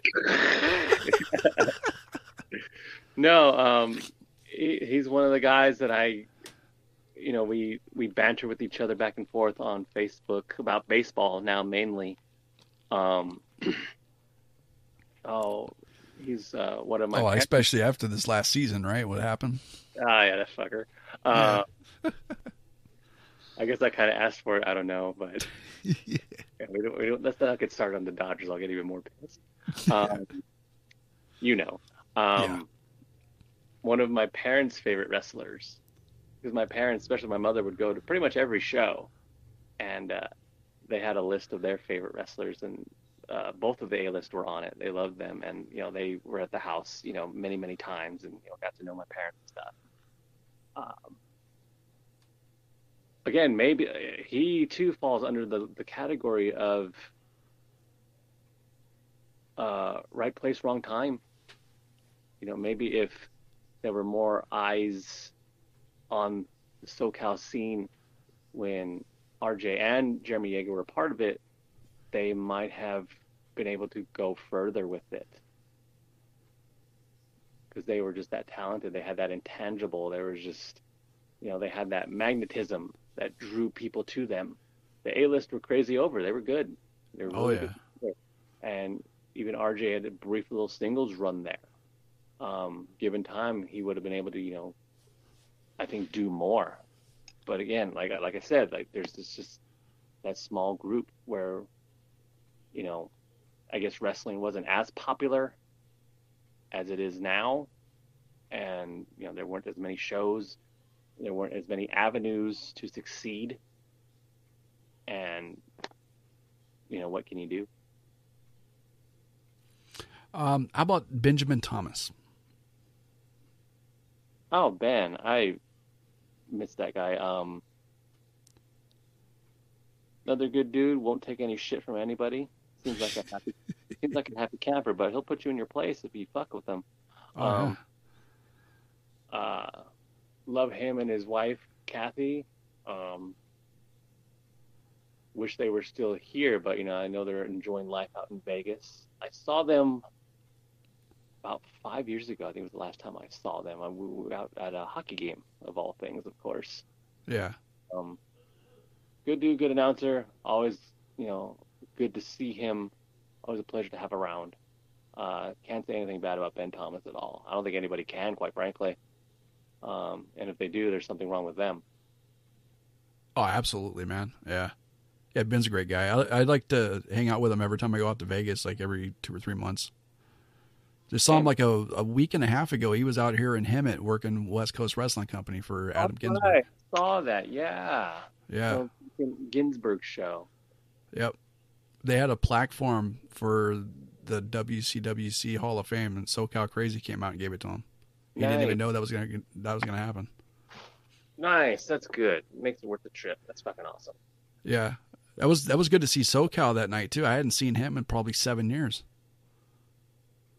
Yeah, yeah. Is his name on the list? Because yeah, that's a toughie. That's a touchy one for me. Uh, no, but the the next name on the list will be an interesting one. Um, Bart Kapitsky. Oh, that fucker. Uh, I always tell him, and I tell you, and every chance I get, fucker owes me money. oh man, Where's my money, Bart? Where's my money? Uh, you said it, not me. What I constantly tell him. Like every time there was a show, um, we would sign a poster or the backdrop. I remember one of the many final AWS shows ever. Uh, we were asked to sign like the AWS logo backdrop or something we use for photos, and I every time I sign anything involving AWS, I'm like, "Where's my fucking money, Bart?" That's um, again, wrestling brings people into your life you wouldn't think that you would have, and Bart's there too. Um, I started out as a customer of his for his shop at Frank and Sons, buying bootleg wrestling videos and DVDs, um, attending his sh- his early shows, and he saw me. I didn't tell him I was training. I didn't tell him I was, you know, doing anything involving the business. Uh, but then he came to a show and saw me referee. And next time I came to his shop, he's like, "Hey, fucker, I didn't know you were in business. I saw you refereeing the Legend show. Like, come ref for me." And that started our business relationship. Um, we would talk on Facebook every now and again, just talking about pussy and shit, as guys do. And we don't as much because he's got a girlfriend now, so good on him. But um, fair Booker, um, one of the very first bookers to heavily promote women. Um, the women's shows, I mean, we held them as far back as 2009 was the first women's show. And those shows, I was just thinking about like those shows were so special. But now you see like women shows are more commonplace than ever. And women's roles in shows, particularly indie shows, are more and more prominent than they ever were. I mean, back in the day, you know, in the early, the mid 2000s, you'd be lucky to get one women's match, and they'd usually be the two same girls every time. Yeah. But Bart, in this area, he really gave the women a place to work. And, you know, they started, you know, just more and more girls coming in, you know, full on tournaments, full, you know, all women shows. Um, got a lot of people there start, got a lot of people noticed. Um, it's a shame that he hasn't run again. I don't think he is. I haven't spoken to him about it, whether or not he plans on ever running again. He had a show planned, another return show. like, no, you never stay closed. Yeah. Uh, he shut down again in November 2019, but then planned a comeback show for, I think it was March 24th, 2020. And obviously that didn't happen. And he has not run a show since.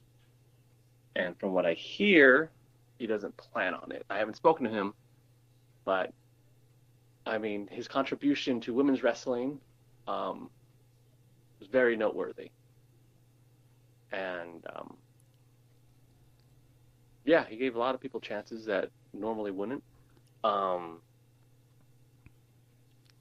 I got to do everything for him. I got to wrestle, do commentary, referee, manage.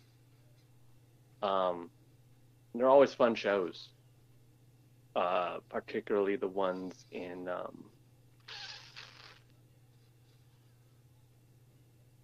what was the name of it? Just outside of LA. I cannot, man, my memory is falling apart and I can't remember the name of the city now. Uh, South Gate. South Gate, yes, thank you. It looks just like downtown San Bernardino. Awful.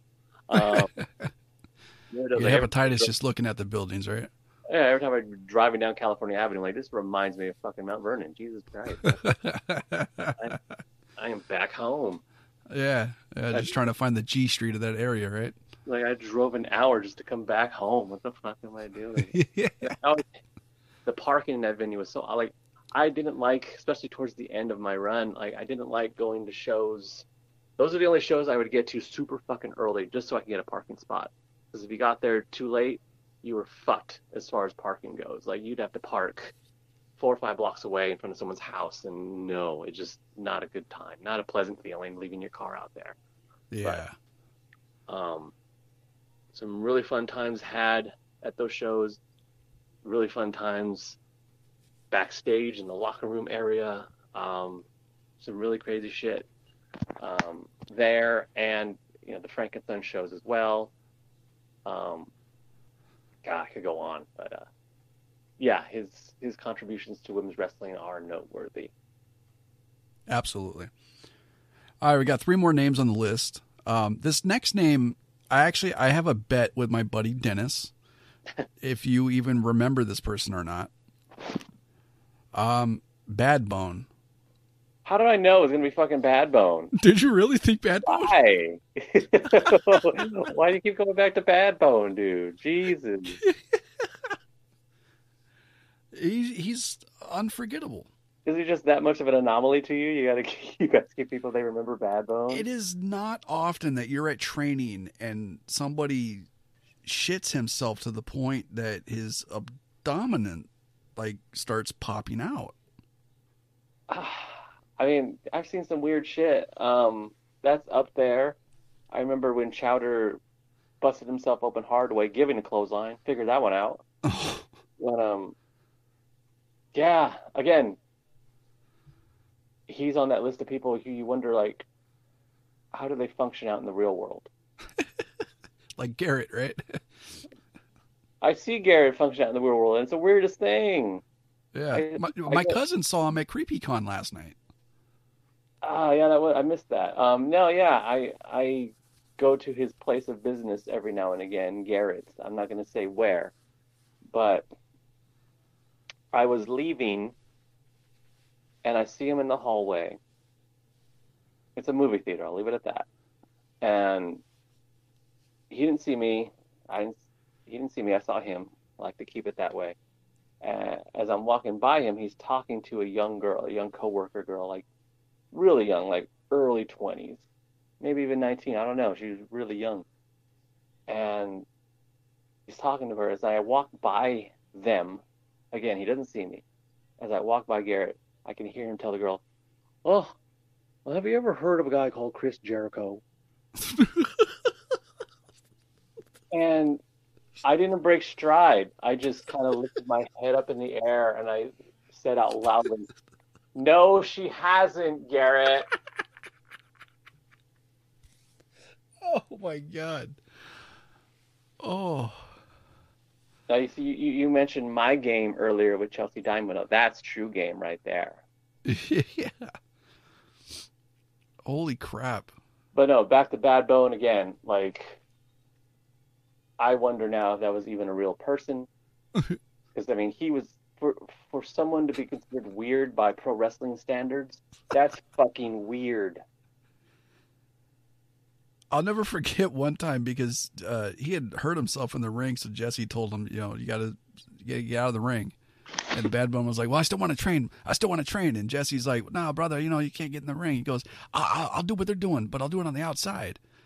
And like they were, you know, oh, everyone yeah. was in the ring doing stuff, and he was on the outside, and you would just come in, and you were walking past him, and the look on your face lives rent free in my head, man.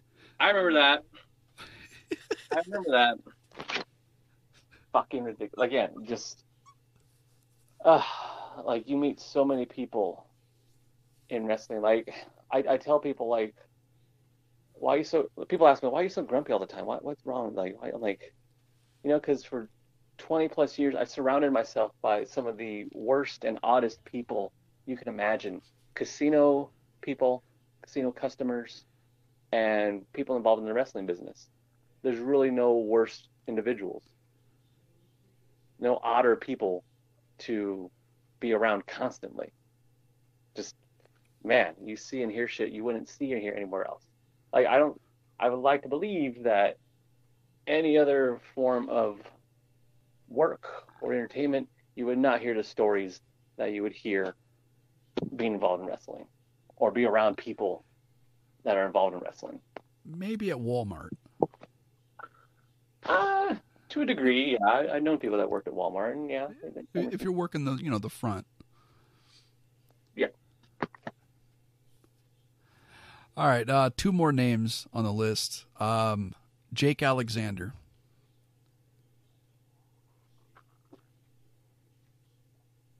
Uh, I mean, the thing is, I could say, I mean, I can't say some good about him. I was thinking about this the other day because I assumed that you would bring this up. Um, I one of my favorite wrestlers, one of my favorite characters, is Black Metal. I absolutely loved the gimmick. I loved the look. I loved everything about it when I first came in. You know, he was around very prominent in the area. And you know, he's got the size, the look of the mask, it's very unique. And when he would cut the promos in Spanish, man, sent chills up my fucking spine. Fucking loved it. I don't know if I've told you this before, but our original plan was to have black metal squash the KOS. Huh. Like, how are we gonna end this thing? Like, we can't do KOS forever. Let's just have fucking giant fucking black metal just run through us and call it a day. That that was our initial pitch. It didn't happen, of course, but we would have been okay with that. Um, Jake Alexander, the person, I really wish I knew where things went wrong. I think now, because I do think about it quite a bit. Um, maybe I made I brought mention of the infamous match she had with New Jack in I think it was Epic War. It was uh, Gary Yapp's promotion, Yeah, 2002, I believe. 2002 or 2003, one or the other. Yeah. where you know New Jack assaulted him, you know, tore his mask off. And when I heard about it or saw it, I immediately jumped on Facebook Messenger and messaged Jay because we messaged each other quite regularly at the time. And I'm like, bro, fucking New Jack, like what the fuck? And he's like, yeah, it was whatever. I wonder now if he thought I was insulting him, which I wasn't but you can't really pick up someone's tone via text or messenger. Yeah.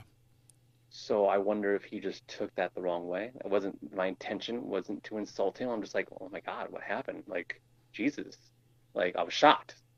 I wasn't trying to dig in on them. I was just like, Jesus, holy fuck, like sorry, you know. But I wonder if that was it because you know you you just get that feeling when someone doesn't like you and felt that way for a while you know making booking decisions that were kind of going against the grain as far as myself and others like Brandon Parker and Tim Lovato were concerned um and then there was a point in time you know we had one of many arguments conversations this one in front of Jesse Hernandez and he told me to my face in front of Jesse, you know, we were having a little sit down. He just told me like he does not like me personally. And I look at Jesse, I'm like, wow, like, well, how am I ever supposed to expect to go anywhere or do anything in this company when your booker tells me he doesn't like me personally? Yeah. To which Jesse had no response. Atypical.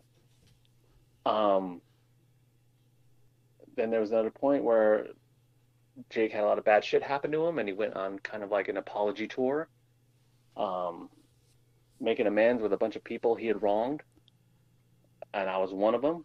We had a big, long two-hour conversation at the school. Uh, that's when he brought me back in 2017. Um, not sure what the plans were, but you know, he gave me everything. He gave me my entrance music back. You know, big push it seemed, but then unfortunately I tore the ACL and the MCL in my knee about two months after the fact, and never wrestled for EWF again. Um, things were pretty stable up until the Mickey Moreno incident. But I wonder how long they would have. Because, I mean, professionally, we couldn't be any more different in our trains of thought. Like, he's more inclined to push gimmicks. Like, you see, there's a lot more mask gimmicks now in EWF. There's some dude with a trailer park gimmick. Um, again, just uh, I mean, and I I'm not really inclined to do gimmicks. You know, I'm more of a work shoot promo type, you know, thing like that. Um, so yeah, I don't know where things would have gone had the Mickey Moreno thing not happened. Um, I don't know. I, I I don't think we're destined to get along, which is unfortunate because he has the keys to the castle, as it were. And how he's maintained his position for 13 fucking years now. I mean, that's got to be a record for a booker in, you know, a, local promotion. I don't know. Like, I wish there were a way we could find out. Yeah. But um, I, I wouldn't even want to be if if I were given the opportunity to book, I don't think I could do it for that long. I mean, eventually you run out of ideas, or you start repeating yourself, or I mean, you can't, you just can't be creative for that long. I don't think. Yeah, you know, Jim Cornette recently talked about something like that. Brian Lasseter brought it up, and Cornette said back in the day, you know, they would rotate bookers here and there. Right. So yeah, again, like, as we spoke earlier, you know how it doesn't look at EWF as strong or whatever. Like, yeah, because your characters aren't as good, and you know what is your direction? It's, you know, I don't know if anyone's helping him. I doubt it. And he never really, really asked for too much help back when I was around. Um, I, I tried to help so much. As a matter of fact, I, I got. I'm surprised that he let me run an angle. Yeah, I mean, I would I would pitch him a lot of things, and you know, pretty much next to nothing would ever get used. So it was kind of all for naught. So um, it's also kind of odd too, knowing that we live in the same area now. I found out he moved to Riverside uh, a couple of years ago. I think it was 2020, early 2021. I'm like, wow, I'm kind of relieved I haven't run into him anywhere because I'm not really sure what would happen. Yeah. I mean, not that I would do anything. I don't think he would have the balls to do anything either. But um, yeah, obviously we parted ways on a very bad note, and um, yeah, I mean, I'm not going to fight anybody over fucking wrestling. Come on now, Jesus Christ. um, yeah. But yeah, I don't know how well, even if we tried, I don't know how well we would have gelled professionally. I don't know how long it would have lasted. So it's just one of those. I'd probably for the best if we don't try or ever attempted to find out because it probably wouldn't have ended well. So, um, I've noticed I, I've never really had an issue with any of the boys. It's always the brass. It's always the people up top that I rub the wrong way, whether it be intentionally, like Dave Marquez, or unintentionally, like Jake um, yeah, I just seem to have a, a way of uh, getting on the bad side of the decision makers. um, final name on the list. Of course, we all know it. The name's coming. Uh, Jesse Hernandez.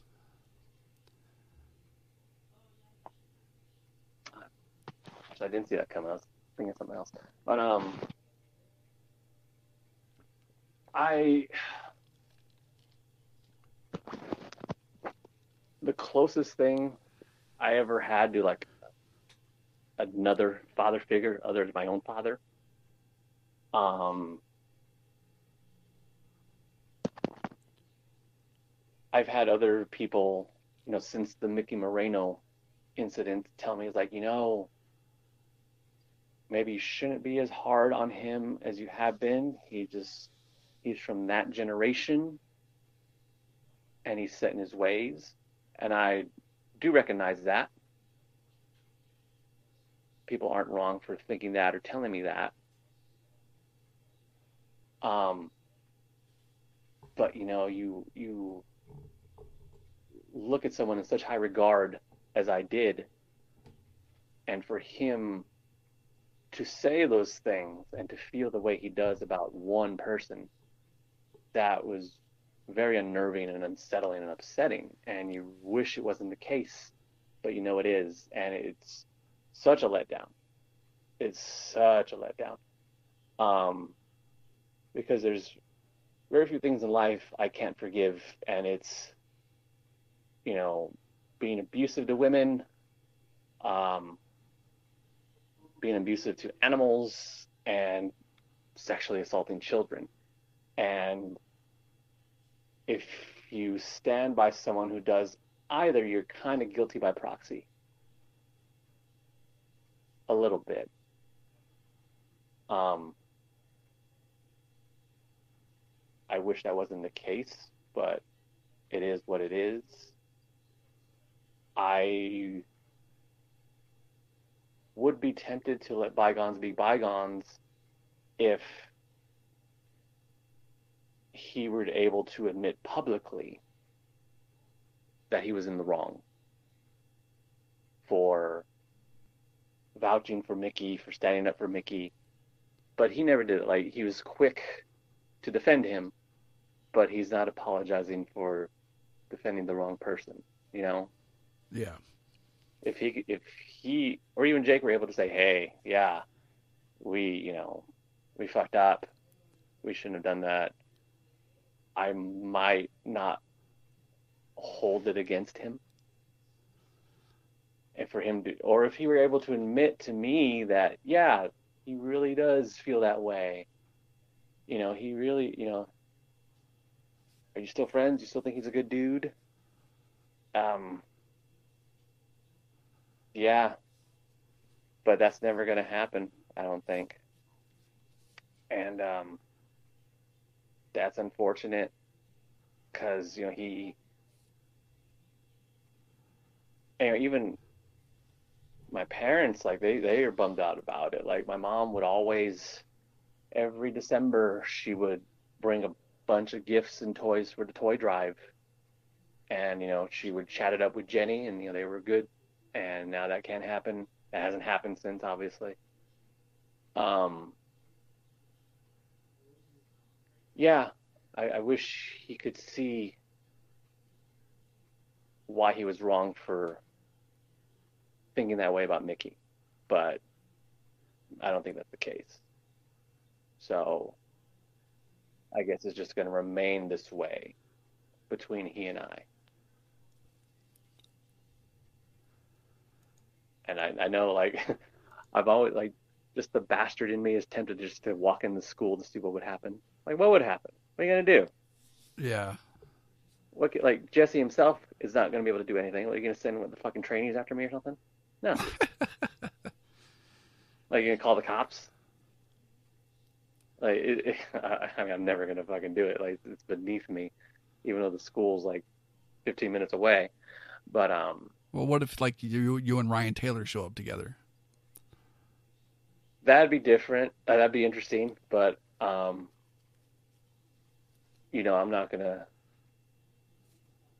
like Taylor's not gonna get any of that on him. Yeah. Either, you know, because that's definitely below him. And um, he hasn't. We can find Bad Bone to go in there with you. yeah, find Bad Bone. Find him. Just do me that first, and then we'll talk. But I don't know if that person exists anymore.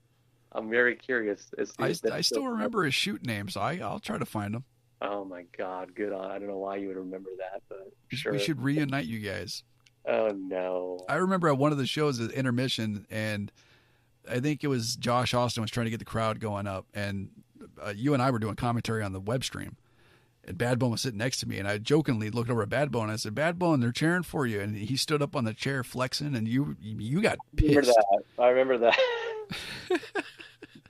I remember that No, no, no. I'm fine. Hey, I'm stuck with Garrett for the rest of my days. He's like my guardian angel for some reason. Like I go places and he's always fucking there. So, so I'm burdened with Garrett. So don't don't try to put bad bone on me now too. Alrighty. well, Mondo, I want to thank you so much, man, for taking time out of your schedule to be on the podcast. Uh, been eight years. That's a long time, and I, I think, I think you and I both have matured a great deal since then. I'm sure I could find plenty of people to disagree with you on that sentiment, as far as I go. uh, well, yeah, same here, but no, I, this was definitely a different tone, a different direction, a different discussion that we had eight years ago. That's for sure. Well, I mean, obviously, a lot has happened since then. A lot has happened, and then a whole lot of nothing has happened because yeah. obviously neither of us are as deeply involved in the business as we used to be. Um, never want to say I'm retired. Um, it is hard. Like I, like I told you earlier, I don't know how I did it back in the day. You know, between work and wrestling and traveling and everything. Like I remember working Monday through Thursday, training in between that, and then working shows Friday, Saturday, Sunday, and going right back to being normal on Monday morning. Um, I don't even have time for that now. I don't really feel like I have time for much of anything. It, it's really amazing to me. Um, it's a weird feeling. It really is. Um, and I wish. The funny thing is, like, I am in better shape now than I was when I was actually working, which is funny to me. But I am nowhere in ring shape. I wish I could. I haven't even set foot in a ring probably over two years, which is baffling to me. I wouldn't have believed you if you told me that in the past. But given that I'm on the outs of EWF, there's no school near me. And now I don't like one of the reasons I got into the business was so I wouldn't ever have to pay to go to shows. And deep down, I think that's one reason why we all got in, right? Yeah, yeah. You get paid to, to watch wrestling. Yeah. Um, and the feeling I really enjoyed more than anything was being able to walk into the locker room of any show in this area, and no one would give a second look. Like, oh hey, it's Mondo Vega, cool.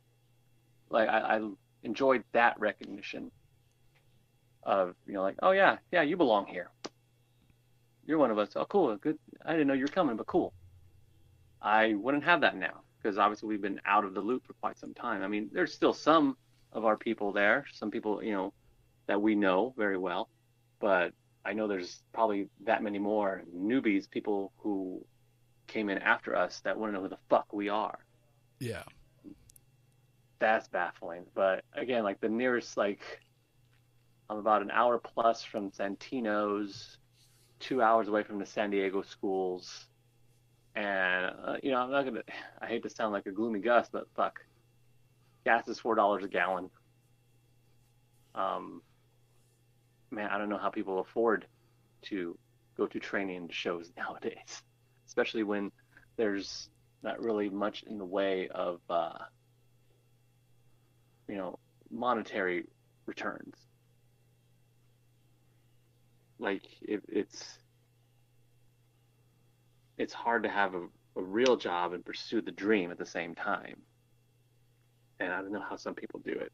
I, you know, had trouble doing it. I couldn't imagine doing it now. It's like, fuck, I gotta get a weekend off to do a show. Like, I need time to train. Like, I'm not in in ring shape. Like, that's the main bummer about being on the outs of EWF. There's a ring 15 minutes away from me that I can't set foot in that I can't see if my body can still take it or not. But mm. we'll see. I mean, if I'm meant to step back in and have another couple, I, I, I wouldn't mind just to go a couple more times. I mean, I know I'm not going to make it per se, but I mean, just to see if I can have a couple more left in me. But I wouldn't imagine getting into a ring now because Christ, I'm out of ring shape. Hey, there's always commentary. Sure, there is, and the the funniest part, I, I don't know if it's like a sign from the gods, but the fact that the two companies I was working for before the pandemic have never returned. Wow. Ground Zero and AWS are the only two major companies or you know relevant companies that did not have not returned since the pandemic. Everyone else has been working again. SoCal Pro, EWF, Santino's, PWG, you name it. They're all running shows just like normal. We're pretty much back to normal again, if you want to consider it that. But yeah, the two companies that employed me have not returned. I'm like, huh. I wonder. I wonder. Yeah. Well, if if you are ever open to it, and if I ever get an opportunity, if I'm working a show and need a color guy, is it all right if I hit you up? Oh, give me a book, bro. All right, all right. Uh, before we head out, any um, any plugs, shout outs, advice, or anything like that? I don't do anything, dog. Come on now. all righty. Um, advice. Uh, I mean, I think one of my favorite quotes from one of my least favorite wrestlers is Sting. Is that the only thing for sure is nothing's for sure, especially in the wrestling business. You have to expect everything, and more importantly, expect nothing in return. Because it won't give you anything in return. It, like as they say, wrestling owes you nothing. I mean, it's it's a bit it's a a bit dark and macabre thing to say, but like you get involved in this business almost knowing you're not gonna make it. You're not gonna get anything in return for what you put in. Because you know, like making it in wrestling is like winning the lottery, quite frankly. But I mean, if you enjoy it, I, you can have fun. But um, yeah, just expect to see some of the weirdest, the worst out of people, but somehow like see between all that and have fun, have a good time, meet people you wouldn't think you would, become friends with people you didn't think you would. Like I never thought I would be friends with you know Shaun Ricker or T-Rex, people like that. Like, but hey, man, they are friends of mine.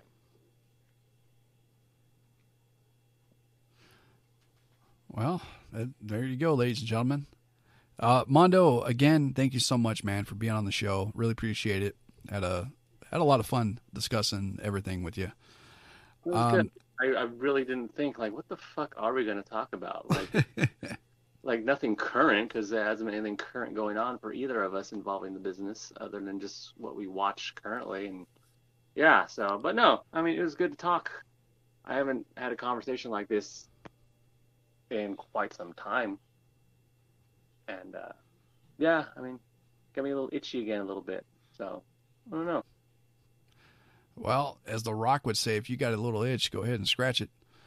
Um, ladies and gentlemen, don't forget to check out Ring Scoops on social media. We're on all the major platforms Facebook, Twitter, Instagram, uh, Snapchat, Twitch, all that stuff at Ring Scoops. And Mondo, I know you get you interact quite a bit with the Ring Scoops Twitter. Um, always love your replies. Um, and uh, also, ladies and gentlemen, don't forget check out ringscoops.com for our official shop where we got t-shirts up and everything. And we also got a link on the website to the Ring Scoops card game coming up on the two-year anniversary of the launch of the Ring Scoops card game. And um, a lot of people submitting their feedback on it. They it's a great party game. It's also a great tool if you're up and coming in the business. Use it to work on your improv skills, your mic work, and all that stuff. So it's fun, it's educational, and it's under 20 bucks. It's one of the best investments you guys can make. So check that out. And again, Mondo Vega, thank you so much for being on the show. And ladies and gentlemen, until next time, the webmaster Wade Needham saying thank you, good night, and be cool.